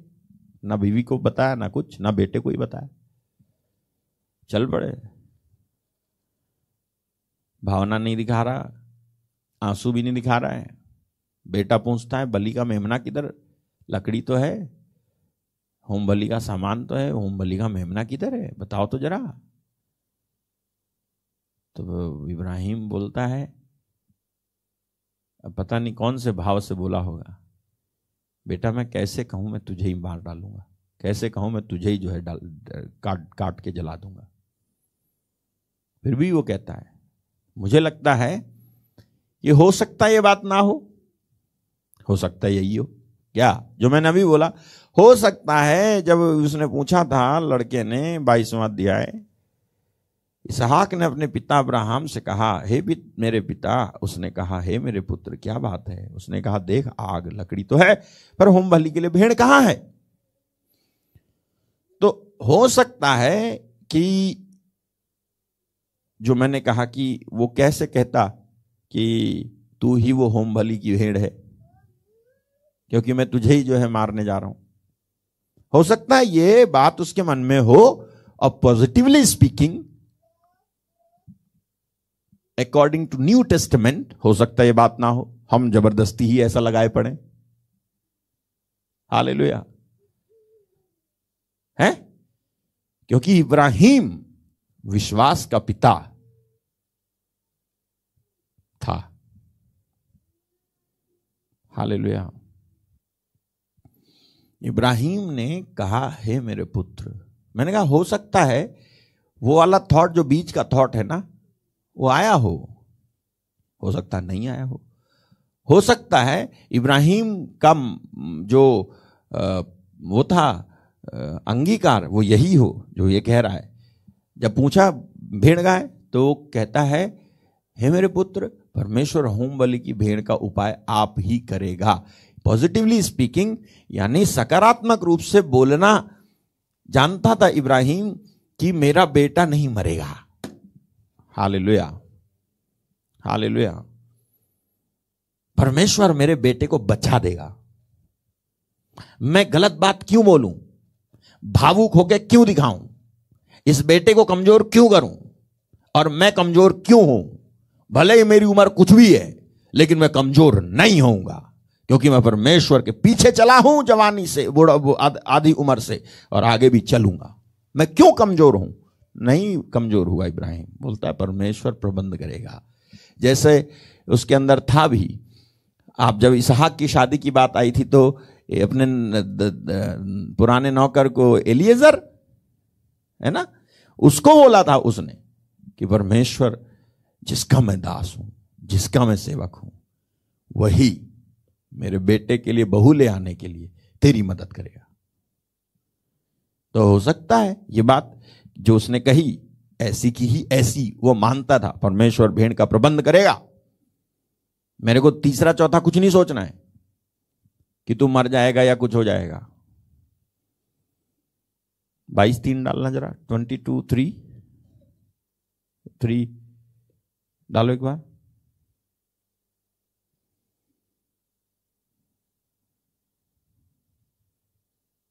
आगे चलो। आग, और और आगे?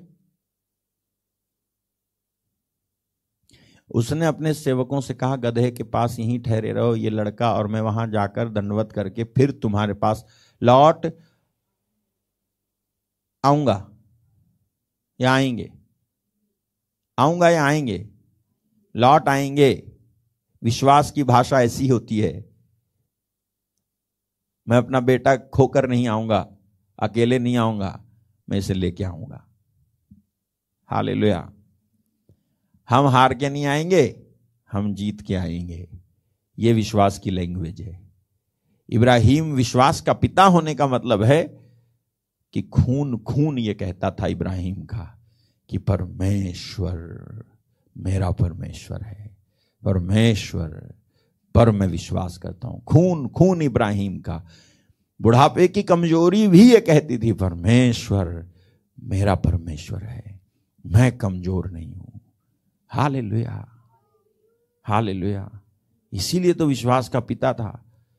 इसके शरीर से निकलने वाली हर एक चीज़ ये कहती थी, मैं विश्वास करता हूँ, मेरा परमेश्वर सबसे महान है। अरे जो मेरे को मूर्ति पूजा देश से निकाल करके ले आता है और मेरे को आज अमीर बना करके खड़ा किया आज मेरा बेटा माँगता है इस परमेश्वर को कैसे भूल जाऊँ जिसने पिछहत्तर साल से लेके अभी सौ साल पच्चीस साल की उम्र में कितनी बार मुझसे मुलाकात की और मेरी प्रार्थना ही तो सुनी थी तो लोट को भी बचाया।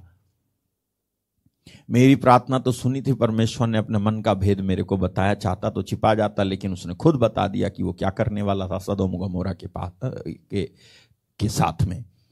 तभी तो मैं मध्यस्थ प्रार्थना भी कर पाया नहीं तो मैं कैसे कर पाता मध्यस्थ प्रार्थना?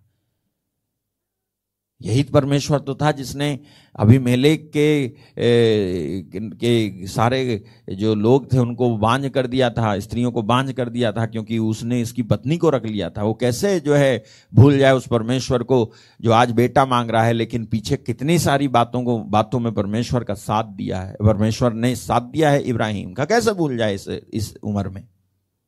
क्यों ना दे वो अपना बेटा? वो जानता था कि जो है, बड़ी गवाही होने वाली है, बेटा दे देते हैं।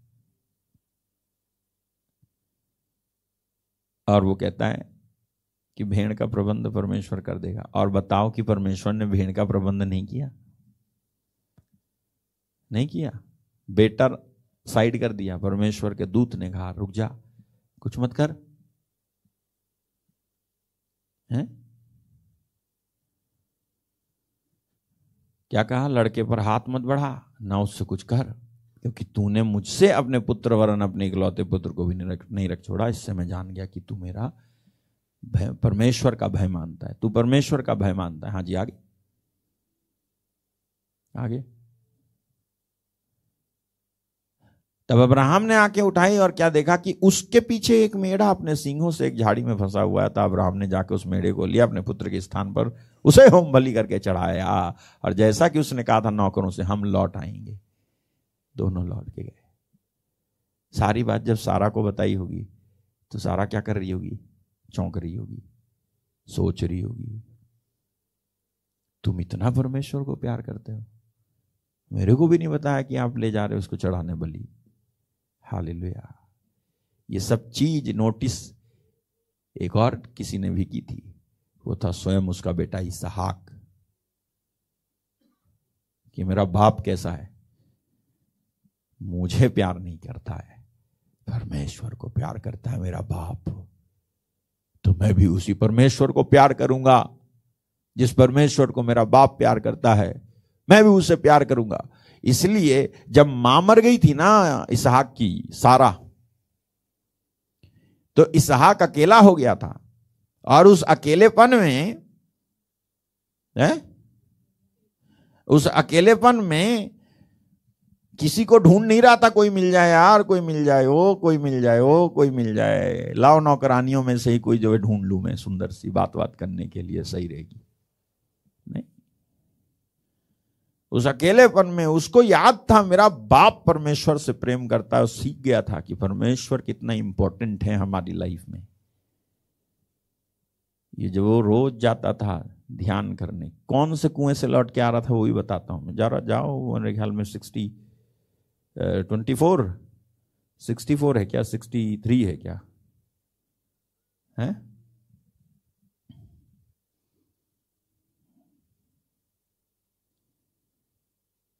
प्रार्थना करूँगा आपके लिए, लेकिन सुन लो जरा।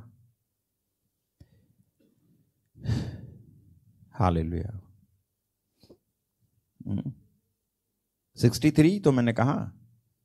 जरा जाओ सिक्सटी सिक्सटी थ्री चलो देखो देखो सिक्सटी थ्री देखो।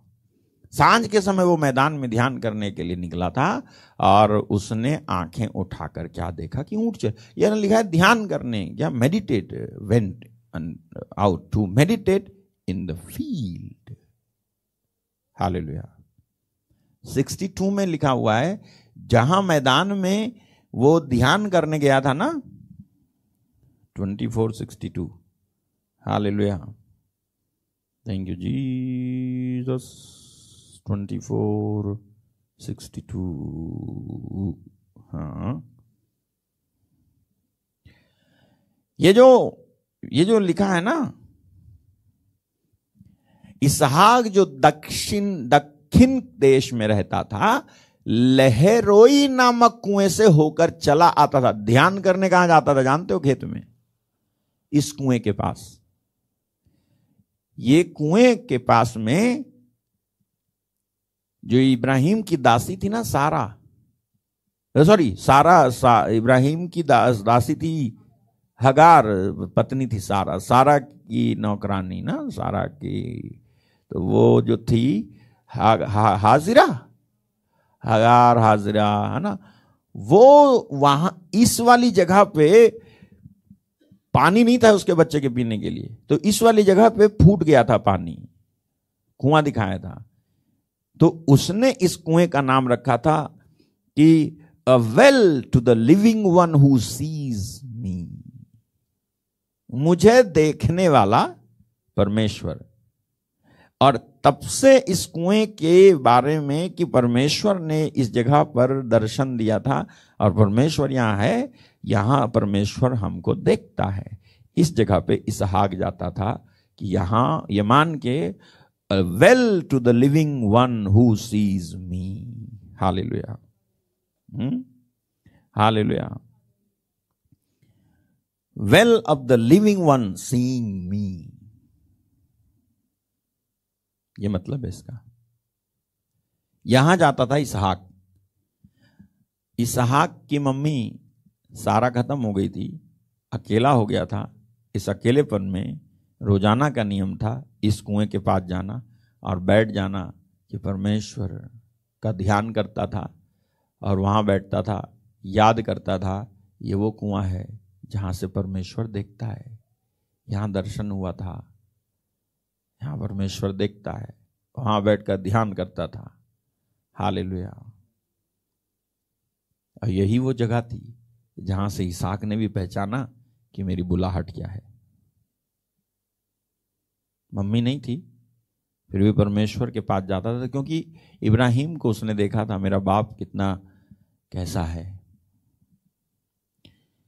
और उसके बाद हमें पढ़ने को मिलता है कि जब वहाँ से ध्यान करके लौटा चला आता था 63 में तो जो है वो नौकर जो एलियाजर था, वो उसकी पत्नी, होने वाली पत्नी को लिए आ रहा था और वहाँ पर उसको बताया उसने कि ये तेरी पत्नी है और मैं लाया हूँ तो उसको, उससे सारा के मृत्यु के बाद में सांत्वना मिली। हाँ हालेलुया। ऐसा हमको पढ़ने को मिलता है। इसहाक रिबका को अपनी माता सारा के तंबू में ले आया, उसको ब्याह कर उससे प्रेम किया। इस प्रकार इसहाक की माता की मृत्यु के पश्चात शांति प्राप्त हुई। हालेलुया। तो इसके बाद में आप जो है इसहाक की सफलता भी देखोगे। इसके बाद आप इसहाक का, के साथ परमेश्वर का साथ भी आपको देखने को मिलेगा कि किस तरह से परमेश्वर ने इसको भी राजा अभिमेलेक से बचाया था। इसको नुकसान पहुँचा सकते थे, लेकिन इसको बचाया परमेश्वर ने। और किस तरह से इसके ही वंश में याकूब पैदा हुआ, याकूब के भी साथ परमेश्वर हो गए। और आज हमारे आज हमारे सामने एक देश है जिसका नाम है इसराइल मेरे भाई, मेरी बहन, मैं आपसे कहना चाहता हूँ आपकी बुलाहट को आप, यदि आप पहचानना चाहते हो तो जो कुछ आपके हाथ लगे, सबसे पहले, भले ही आपको नहीं मालूम है कि मेरी बुलाहट क्या है, मैं ये बनूँगी या मैं बन, ये बनूँगा, वो बनूँगा, जो कुछ आपको मिला ना, उसे पूरी ताकत भर करते जाओ, ईमानदारी से करते जाओ, ये ध्यान करके, मैं प्रभु के लिए कर रहा हूँ, मैं प्रभु के लिए कर रही हूँ, मैं प्रभु के लिए कर रहा हूँ, प्रभु के लिए जा रहा हूँ, प्रभु के लिए कर रहा हूँ, प्रभु देख रहा है मेरे को, वो देख रहा है, वो देख रहा है यही नहीं करता रहूँगा। वो देख रहा है, मेरे को लेके चलेगा वो आगे। ये मन आपका बना रहेगा तो परमेश्वर आपको आपकी असली वाली बुलाहट के नज़दीक ले जाकर आपकी आँखें खोलेगा और बोलेगा, तू ये है। Hallelujah okay? इसका अगला जो वो है पार्ट कल हो सकता है, कल मैं बताऊँगा आपको। जैसे भी पवित्र आत्मा मुझे अगुवाई देंगे। ओके? तो मैं आपके लिए प्रार्थना करने जा रहा हूँ। रिसीव करना इस समय आप।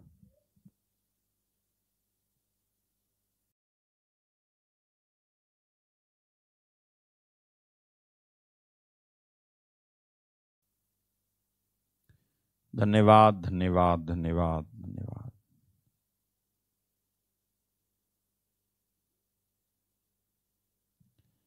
धन्यवाद प्रेमी स्वर्गीय पिता। सारी महिमा, आदर हम आपको देते हैं। आप हमारे मध्य में हैं, हम ये विश्वास करते हैं।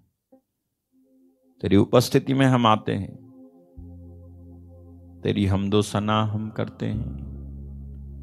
तू वो परमेश्वर है, जो मुझे भी देखता है, जो मेरी भी था लेता है, जो मेरी भी मदद करता है।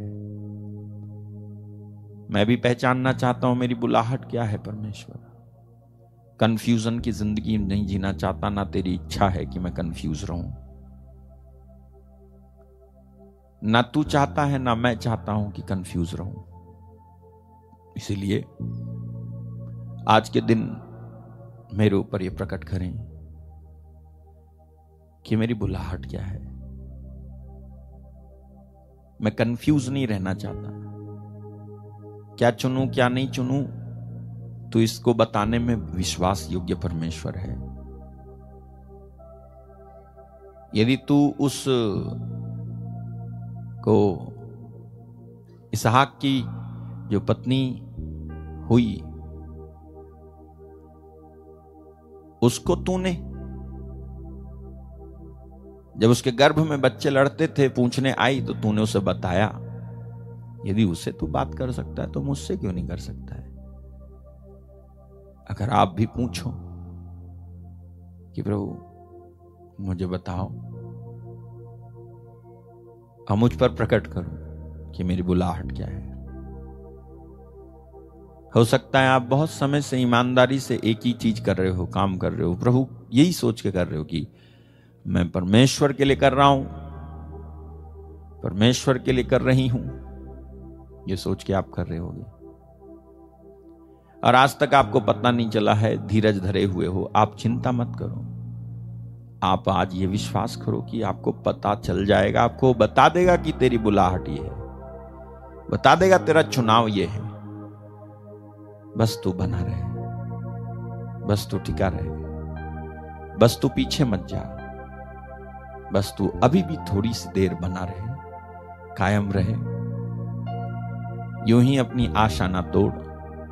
यूँ ही अपना दिल छोटा ना कर कि प्रभु मुझसे बात नहीं करते, या मैं कि एक भी बीमार को चंगा नहीं कर पाता हूँ, या मैं सुसमाचार नहीं सुना पाता हूँ। ऐसी हीन भावनाओं को मत रख।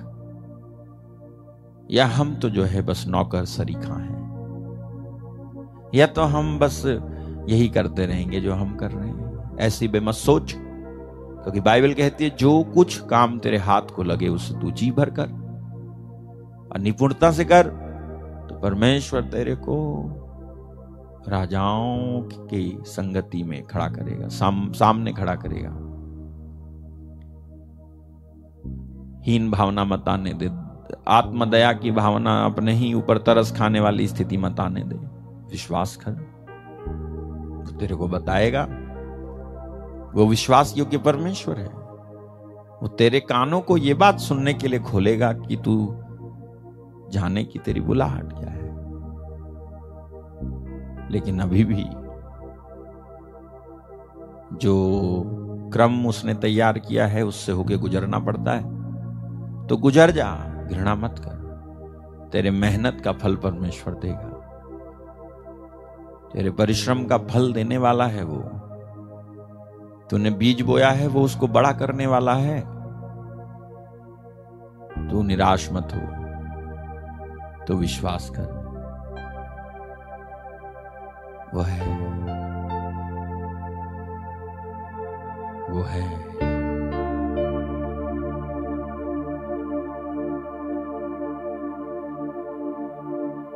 तू है यहोवा येरी जो मुहैया करता है।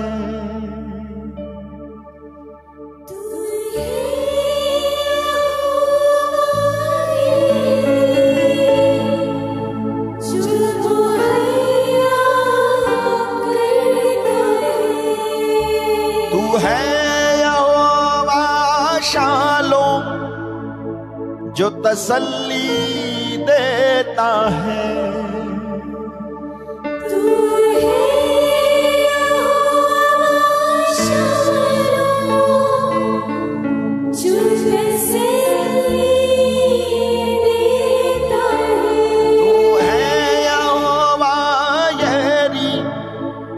जो मुहैया करता है।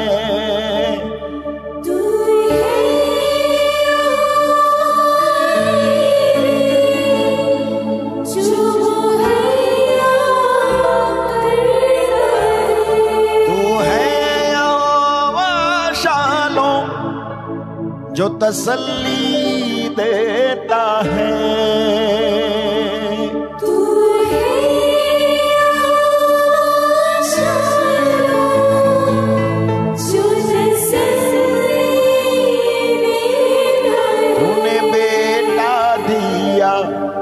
सबको माफ़ किया, नया जन्म दिया, रूह से भर दिया।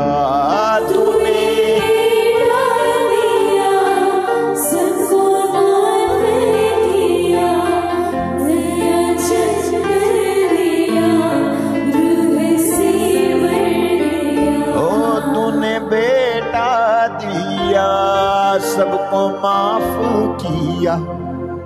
नया जन्म दिया रूह से भर दिया। तूने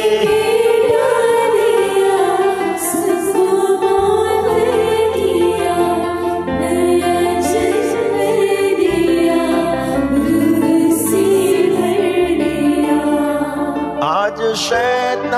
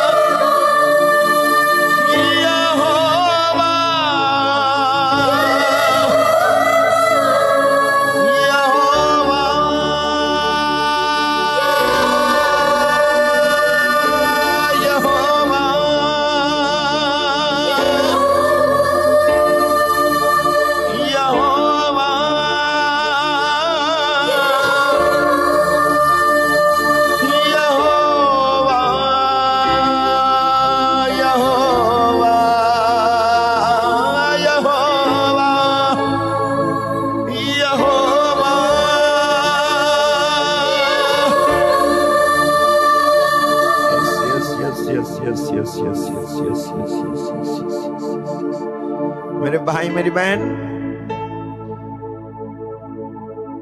आप कंफ्यूज ना रहे। मैं कहता हूँ, आप नहीं रहोगे। आप कंफ्यूज नहीं रहोगे। परमेश्वर ने तेरे को ये कान दिए ना। परमेश्वर ने तेरे को ये हृदय दिया है ना। परमेश्वर ने तेरे को वजूद दिया है, वजूद। वजूद समझते हो? वो लाया है तुमको एग्जिस्टेंस में। तो ये उसकी ज़िम्मेदारी है कि वो तेरे को साधारण नहीं, अपने जैसा बना के रखेगा। आप विश्वास करो कि जैसे वो है, वैसे तुम भी हो इस संसार में। और परमेश्वर से कहो कि, हे परमेश्वर, मैं कंफ्यूज नहीं रहना चाहता हूँ। मैं कंफ्यूजन में दिन नहीं काटना चाहता। हूँ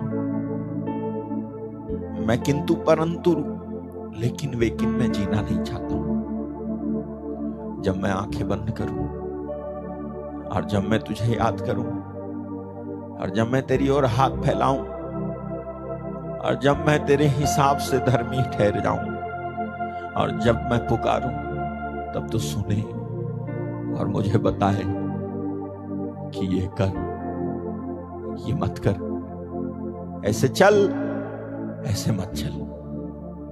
जैसे मैंने पढ़ा यीशु के बारे में कि वो शिष्य की तरह मेरे कान खोल देता है रोज सुबह कि मैं सुनूं। शिष्य की तरह मैं सुनता हूँ।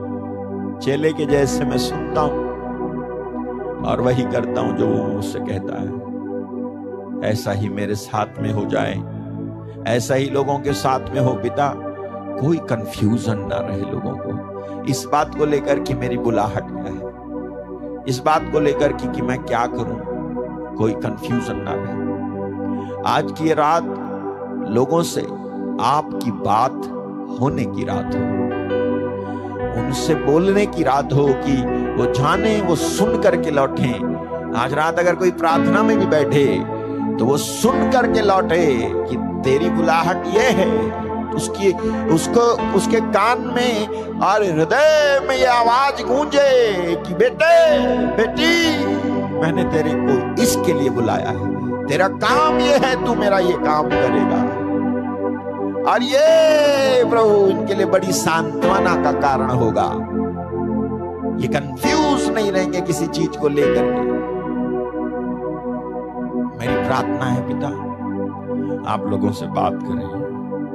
आप बात करो। आप बात करो। आप बात करें। कई लोग चाहते हैं कि परमेश्वर मुझसे बात करे। आप बात करें लोगों से। तेरे लोग तुझे ढूंढते हैं। हालाँकि तू किसी से दूर नहीं है। तू खोया हुआ परमेश्वर नहीं है। तू तो है। तू इसीलिए है कि हम जब तुझे ढूंढे तो तू हमें मिल जाए और सब कुछ बदल जाए। मैं प्रार्थना करता हूँ प्रभु, जो तुझे ढूंढते हैं, जो उपवास करते हैं, जो प्रार्थना करते हैं, जो नाइट प्रेयर करते हैं, जो बड़ी सुबह जाग के तुझे पुकारते हैं, जो यात्रा में भी तुझे ढूंढते रहते हैं, जो अपने मोबाइल फ़ोन वगैरह एप्लीकेशन वगैरह को यूज़ करते समय भी तेरे ही खोजी बने रहते हैं। जिनकी बाइबल उनका एकमात्र मकसद और एक मात्र उनके लिए बात बची है, जिसके साथ वो रहते हैं। और उन्होंने सब छोड़ दिया है। उनको लोग बैरागी कहते हैं, उनको लोग भक्त कहने लग गए हैं, उनको लोग जो है अलग टाइटल देते हैं। लेकिन उन्होंने नहीं मालूम मालूम कि वो तुझे ही ढूंढ रहा है।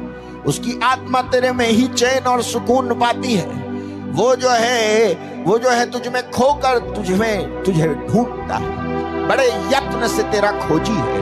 दिन रात तेरी और हाथ उठाने वाला है, दुहाई देने वाला है। ऐसे बेटे हैं, ऐसी बेटियाँ हैं। मैं अपने आत्मिक पुत्र और पुत्रियों के लिए प्रार्थना करता हूँ। जिन्होंने कहा, हमारे लिए प्रार्थना कीजिएगा।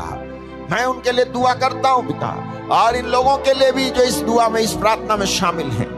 मैं प्रार्थना करता हूँ कि लोग कंफ्यूजन में जीना बंद कर दें, क्योंकि प्रभु, ये समय कंफ्यूजन में जीते रहे का समय नहीं, बल्कि तेरी आवाज़ सुन करके बढ़ने का समय है। तेरी इच्छा को जानने का ये माकूल वक्त है।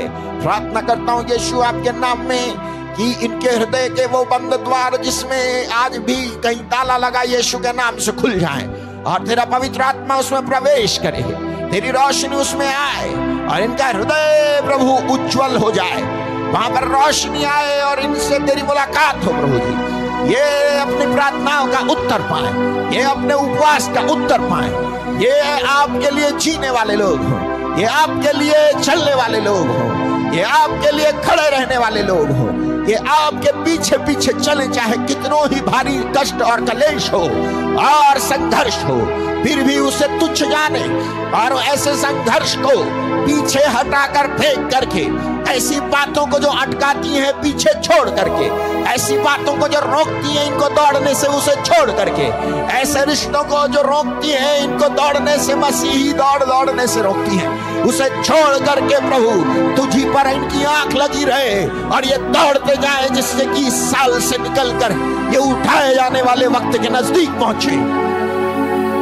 मैं प्रार्थना करता हूँ सांसारिक बातों की खोज में नहीं, वरन स्वर्गीय बातों की खोज में ये लोग लगे रहे। ऐसा ही इनके साथ हो जाए। और जब ये ऐसा करें तो इनकी भौतिक जरूरतें भी पूरी हो, शरीर की जरूरतें भी पूरी हो सामाजिक जरूरतें भी पूरी हो, मानसिक और प्राण की जरूरतें भी पूरी हो, मैं प्रार्थना करता हूँ।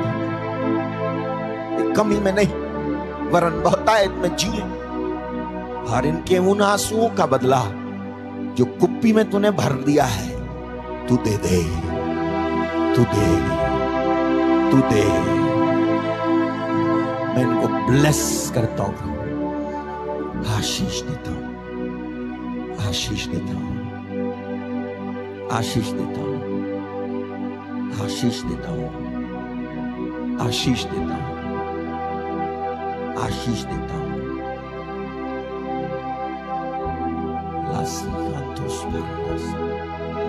रिसीव करते जाएँ आप अपनी ब्लेसिंग को। इसी समय, ये समय, ये इस बात का भी है कि आप चंगे हो जाओ। आपकी चंगाई को रिसीव करते जाओ। पैरों में जो ताकत नहीं है स्पाइनल कॉर्ड डैमेज हुआ है, खड़े नहीं हो पाते हो। यीशु का आत्मा वहाँ पर हाथ लगा दे। तुझे छू दे और तू ठीक हो जाए। भाई अरविंद नागदेव ठीक हो जाए।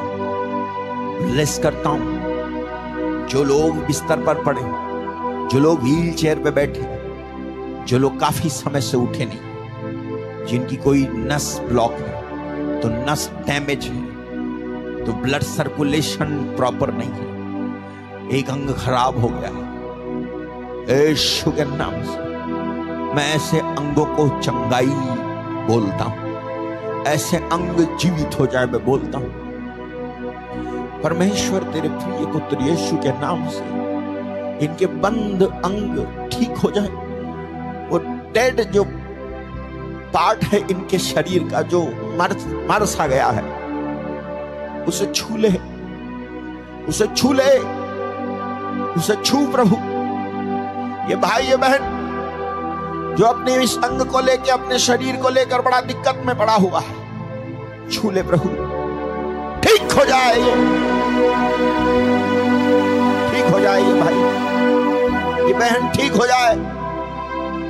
इसकी आँख, इसके कान, इसका हृदय, इसकी किडनी, इसका हृदय, इसका हार्ट प्रॉब्लम ठीक हो जाए।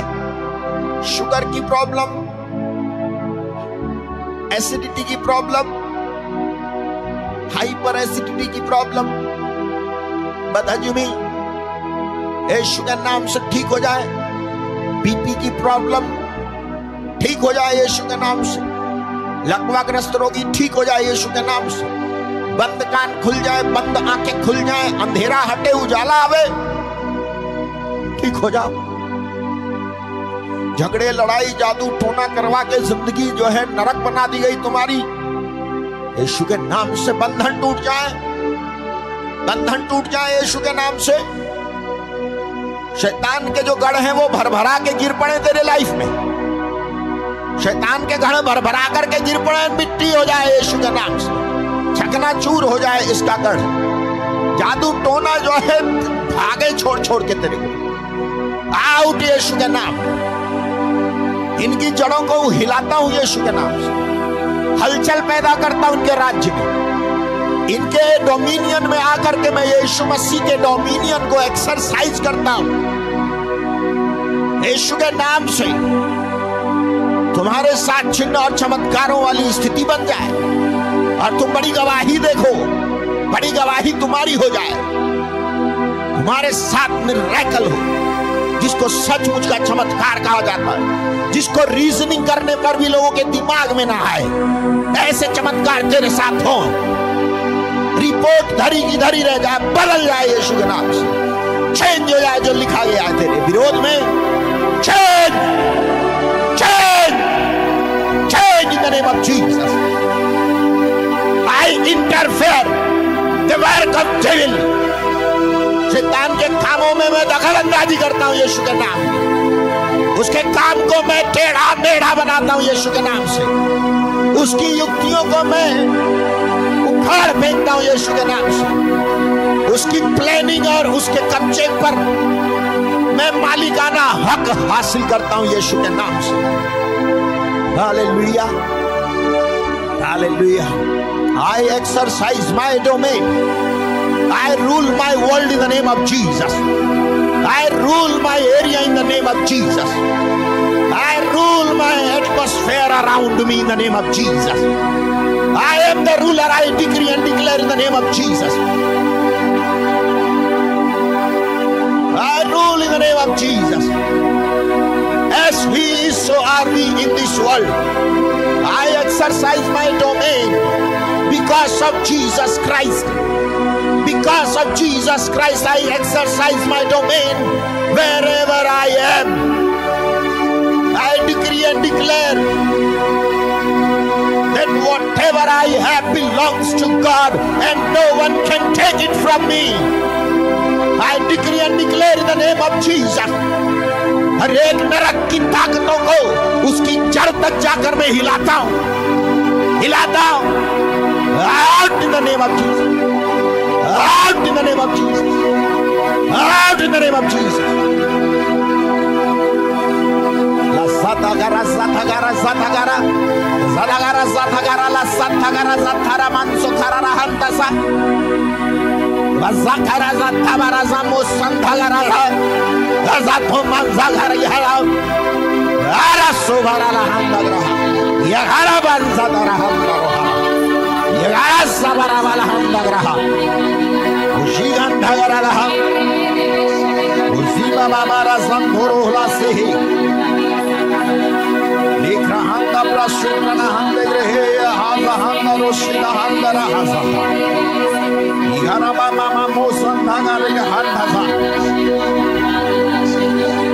उस समय यहूदा देश में यह गीत गाया जाएगा हमारा एक दृढ़ नगर है। उद्धार का काम देने के लिए वह उसकी शहर बना और गढ़ को नियुक्त करता है। फाटकों खोलो की सच्चाई का पालन करने वाली एक धर्मी जाति प्रवेश करे। जिसका मन तुझ में धीरज धरे हुए, उसकी तो पूर्ण शांति के साथ रक्षा करता है। वह तुझ पर, क्योंकि वह तुझ पर भरोसा रखता है। यहोवा पर सदा भरोसा रख, क्योंकि प्रभु यहोवा सनातन चट्टान है। वह ऊँचे पद वालों को झुका देता है। हो वाला रहा धर्मी का मार्ग सच्चाई है। तू जो स्वयं सच्चाई है, तू धर्मी की अगुवाई करता है। हालेलुया। यहोवा, तेरे न्याय के मार्ग में हम लोग तेरी बाट जोते आए हैं। तेरे नाम के स्मरण की हमारे प्राणों में लालसा बनी रहती है। रात के समय में जी से तेरी लालसा करता हूँ। मेरा संपूर्ण मन यत्न के साथ तुझे ढूंढता है। हालेलुया।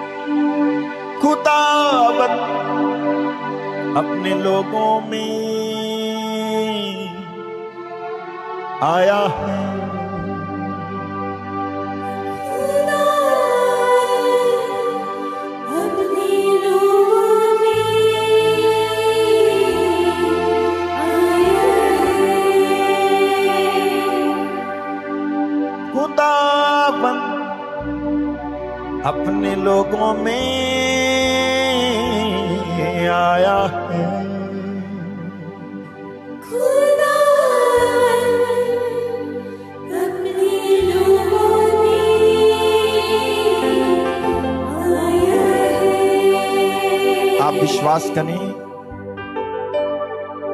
विश्वास करें। आप उसके लोग हैं। आपके, आप में वो आया हुआ है। आज अभी अभी जो प्रार्थना आपने की है, वो सुनी भी गई है। आप विश्वास करो। विश्वास करो सच में। और फिर शक मत करना, जब एक बार विश्वास कर लो तो। भले ही बाद में इस बात को डिगाने के लिए कोई दूसरा विचार ज़रूर आए। फिर भी, जो अभी माना तुमने, वो बाद में भी मानना। हाँ। प्रार्थना करता हूँ। आशीष देता हूँ आपकी प्रार्थना सुनी गई आप गवाही दोगे। आप बड़ी गवाही देंगे।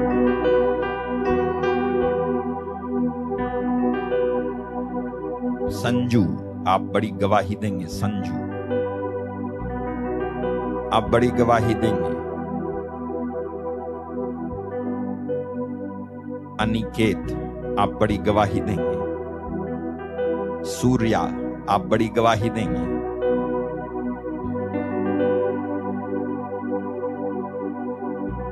हर्षित, आप बड़ी गवाही देंगे। आपकी बड़ी गवाही होगी। ब्लेस करता हूँ आपको। प्रार्थना करता हूँ एस्तर के लिए। प्रार्थना करता हूँ सीरियस कंडीशन में यीशु के नाम से ठीक हो जाए डेजी राठौर बरोड़ा से इनकी बहन के बहन के दिमाग की दो नस सूख चुकी है दाहिना साइड लकवाग्रस्त हो चुकी है। ठीक हो जाए, मैं प्रार्थना करता हूँ, रमेश दामोर की बेटी की चंगाई के लिए। काव्या के लिए की ज्ञान के लिए अशुंता जॉय अंजना और विल्स, विल्सन संजू के लिए अनीमा के लिए जयेश के लिए प्रार्थना करता हूँ। अमला छत्तीसगढ़ से के लिए प्रार्थना करता हूँ प्रभु। शांता के लिए टिकेश्वर जीना और विशाल विक्टर बैप्टिस्ट और शेन रेमर के लिए प्रार्थना करता हूँ प्रभु। श्रीदेवी यूपी से Sandeep N S N S Vasava के लिए प्रार्थना करता हूँ, नरेंद्र मोहन साव के लिए प्रार्थना करता हूँ मार्का आशीष रिम्पा इक्का वनिका बेडवावाल के लिए बेरथा तिग्गा कमल के लिए, कपिल कुमार के लिए प्रार्थना करता हूँ प्रभु। ब्लेस करता हूँ एक एक को आशीष देता हूँ। यीशु, आपके अद्भुत पवित्र नाम में, इनके साथ में, सबके साथ में, मैं रैकल हुआ है, मैं विश्वास करता हूँ। और ये उसकी गवाही देंगे। ये प्रार्थना सुनी गई है। मैं विश्वास करता हूँ, और ऐसा हो चुका है। यीशु प्रभु के नाम में ब्लेस करता हूँ। कहें, आमेन आमेन आमेन। सारी महिमा, आदर यीशु के नाम को हम देते हैं, धन्यवाद देते हैं। उसने सुना है, इसीलिए हम आदर देते हैं। प्रभु आपको बहुत आशीष दे, और मैं आपको बता रहा हूँ कि मई 20 जून से सॉरी मई 20 तारीख से 20 जून तक एक ट्रेनिंग प्रोग्राम है वर्शिप ट्रेनिंग प्रोग्राम है जो रखा गया है एक महीने तक और इसकी सूचना एक वीडियोग्राफी के द्वारा, एक वीडियो के द्वारा आपको दी जा रही है। और मैं आपको बताना चाहता हूँ, आप में से जो लोग भी आना चाहते हैं, अगर आपके पास इंस्ट्रूमेंट हो, उसे आप ज़रूर लेके आना। चाहे आपके पास ढोलक हो, आपके पास गिटार हो, सितार हो, फ्लूट हो तबला हो, कीबोर्ड हो, जो भी हो, वायलिन हो, सब ले आना। अगर है तो। अगर है तो ठीक है? और इसका जो ये है रजिस्ट्रेशन फ़ीस है, वो fifteen hundred rupees per head है। एक व्यक्ति पंद्रह सौ रुपये देगा एक महीने के लिए, जिसमें ट्रेनिंग इंक्लूड है भोजन तीनों समय का शामिल है, रहना आपका शामिल है। तो यदि आप जोड़ोगे तो पचास रुपये हर दिन में आपको ट्रेनिंग भी देंगे, आपको खाना भी देंगे, आपको रहन, रहने के लिए जगह भी देंगे। ये तीनों चीज़ें पचास रुपये में एक दिन में हम देंगे। इसके लिए पंद्रह सौ रुपये ये रजिस्ट्रेशन फ़ीस है, जो लोग आप आना चाहते हैं, ये देना अनिवार्य है। याद रखिएगा। इसकी डिटेल अभी दिखाई जाएगी। उसके बाद गुजरात में जहाँ तहाँ प्रार्थना हो रही हैं, यदि आप उसमें से, उसमें आना चाहते हैं तो आप आ सकते हैं। और मैं चाहता हूँ कि जितने भी लोगों के के नंबर डाले हुए हैं ना वो कृपया ये नंबर ज़रूर आप उठाएँ। आपके अगर नंबर डाले गए हैं पोस्टर में तो आप उठाएँ। जैसे कि मेरे पास एक मैसेज आया है, किसी ने पूछा है, तेरह तारीख को मीटिंग में गुजरात के लिए आना है, लेकिन हमारा कॉल कोई नहीं उठाता है। थर्टीन तारीख को, तेरह तारीख को जो मीटिंग है गुजरात में नडियाद में, उसमें जो फ़ोन नंबर नरेश भाई का है, ऐसा किसी ने लिखा है तो आप कृपया फ़ोन ज़रूर उठाएँ और इनको, प्लीज़ आप इनकी, इनके दीपा सूरज भट्ट आपने पूछा है शायद। तो मैं आपको बता रहा हूँ कि आप नडियाद सीधे आ सकते हैं। अगर आप मुंबई से आ रहे हैं, सीधे मुंबई से ट्रेन है, आप नडियाद आ सकते हैं। और वहाँ उतर के आप कॉल कीजिएगा। भाई नरेश, आपका कॉल उठा लेंगे। अभी भी आप करेंगे तो भी आपका कॉल उठा लिया जाएगा। और कोई दिक्कत होती है, आप हमें मैसेज करें, हम आपको बताएँगे क्या करना है। तो वो आपको बहुत बहुत आशीष दे। इस डिटेल को आप फॉलो करें तुरंत। हम गाते हैं, ताली बजाते हैं। क्या ये आराधना नहीं है? क्या गाना सीखना और इंस्ट्रूमेंट सीखना सच्ची आराधना सीखने के बराबर है? स्तुति और आराधना एक दूसरे से संबंधित है, लेकिन इनके कार्य और अनुभव बहुत अलग है। स्तुति की शुरुआत हमारे द्वारा की जाती है, लेकिन आराधना परमेश्वर का प्रत्युत्तर है। स्तुति हमारा परमेश्वर के लिए घर बनाना है। आराधना परमेश्वर का आकार ठहरना है। स्तुति संतुष्टि का परिणाम है, लेकिन आराधना भूख का परिणाम है। आराधना अपने आप नहीं, ये तो परमेश्वर पर निर्भर है। हम स्तुति के ज़रिए से आराधना में प्रवेश करना चाह सकते हैं, लेकिन ये परमेश्वर पर निर्भर है कि वह हमारी पहल का जवाब देगा या नहीं। सच तो यह है कि हम तब तक परमेश्वर की आराधना नहीं कर सकते, जब तक कि हम पहले उसकी स्तुति न कर लें। और यह स्तुति सच्चाई से होनी चाहिए। नए विश्वासी, परमेश्वर से स्वास्थ्य, धन और समृद्धि चाहते हैं। थोड़े परिपक्व विश्वासी परमेश्वर से अभिषेक, शक्ति और वरदान और अनुग्रह मांगते हैं। फिर भी जिन्हें परमेश्वर खोज रहा है वे सच्चे आराधक हैं।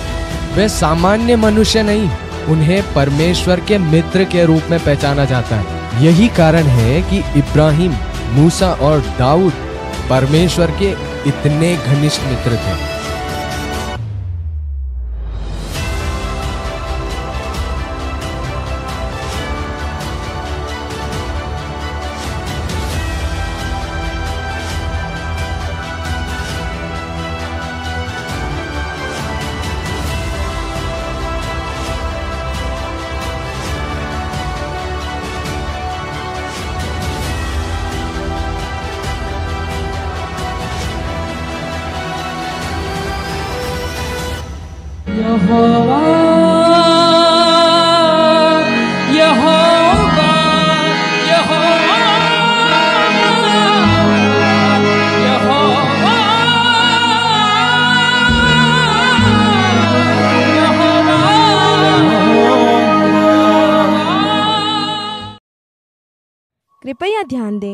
अशोक मार्टिन मिनिस्ट्री की एप्लीकेशन अब से गूगल प्ले स्टोर पर उपलब्ध है, जिसे आप गूगल प्ले स्टोर पर जाके डाउनलोड कर सकते हैं। इसके लिए आप गूगल प्ले स्टोर पर अशोक मार्टिन लिखकर सर्च कर सकते हैं।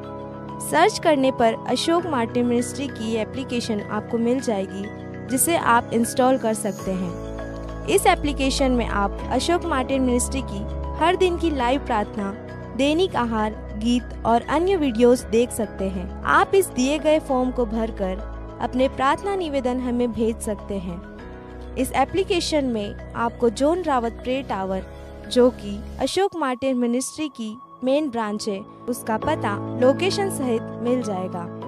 दशमांश और भेंट भेजने के लिए आप इस आइकन पर क्लिक करें, गिव ऑफरिंग्स में जाएँ और इन डिटेल्स को फॉलो करें।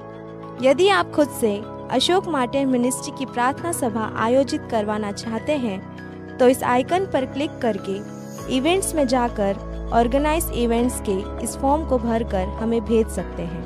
धन्यवाद। 11 फरवरी को प्रेयर मीटिंग रखी गई है नडियाद गुजरात में, जिसका पता है Heena Alpesh Kumar Parmar seven, new Santram green society near Shyam Vatika society Gokulpura Manjipura road, Nadiad. प्रार्थना का समय होगा रात आठ बजे से 10 बजे तक। यदि आप इस प्रेयर में आने की इच्छुक हैं तो कृपया दिए गए कॉन्टैक्ट नंबर पर जल्द से जल्द संपर्क करके सूचित करें। 12 फरवरी को प्रेयर मीटिंग रखी गई है चावड़ापुरा, गुजरात में, जिसका पता है प्रारंभ 10 opposite to Sahyog society Chavdapura, Anand. प्रार्थना का समय होगा रात आठ बजे से 10 बजे तक। यदि आप इस प्रेयर मीटिंग में आने के इच्छुक हैं तो कृपया भाई महेश को जल्द से जल्द संपर्क करके सूचित करें। नडियाद गुजरात में प्रेयर मीटिंग रखी गई है 13 फरवरी को, जिसका पता है A five zero eight Naresh Kumar Paul bhai Parmar paradise और behind Ram Talavadi mission road Nadiad. प्रार्थना का समय होगा रात आठ बजे से 10 बजे तक। यदि आप इस प्रेयर मीटिंग में आने के इच्छुक हैं तो कृपया जल्द से जल्द भाई नरेश कुमार को संपर्क करें। अगली प्रेयर मीटिंग रखी गई है नडियाद गुजरात में 17 फरवरी को। समय होगा रात आठ बजे से 10 बजे तक। पता है G two Mount Mary park behind Greenland society mission road Nadiad. यदि आप इस प्रेयर मीटिंग में आने की इच्छुक हैं तो कृपया ब्रदर सचिन को जल्द से जल्द संपर्क करके सूचित करें। पेटलाद गुजरात में प्रेयर मीटिंग रखी गई है 18 फरवरी को, जिसका पता है 17 Pinal avenue society Rangaipura Mariampura Petlad district Anand, Gujarat. प्रार्थना का समय होगा सुबह 10 बजे से शाम 5 बजे तक। यदि आप इस प्रेयर मीटिंग में आने के इच्छुक हैं तो कृपया भाई त्रुषित परमार को जल्द से जल्द संपर्क करें। 19 फरवरी को प्रेयर मीटिंग रखी गई है पेटलाद गुजरात में, जिसका पता है Shreyas park society behind civil hospital, Isarama Petlad प्रार्थना का समय होगा रात आठ बजे से 10 बजे तक। यदि आप इस प्रार्थना में आने की इच्छुक हैं तो कृपया भाई महेश मैकवान को जल्द से जल्द संपर्क करके सूचित करें। ईसरामा पेटलाद गुजरात में प्रेयर मीटिंग रखी गई है 25 फरवरी को, जिसका पता है Trinity society behind Shreyas park society Isarama Petlad प्रार्थना का समय होगा रात आठ बजे से 10 बजे तक।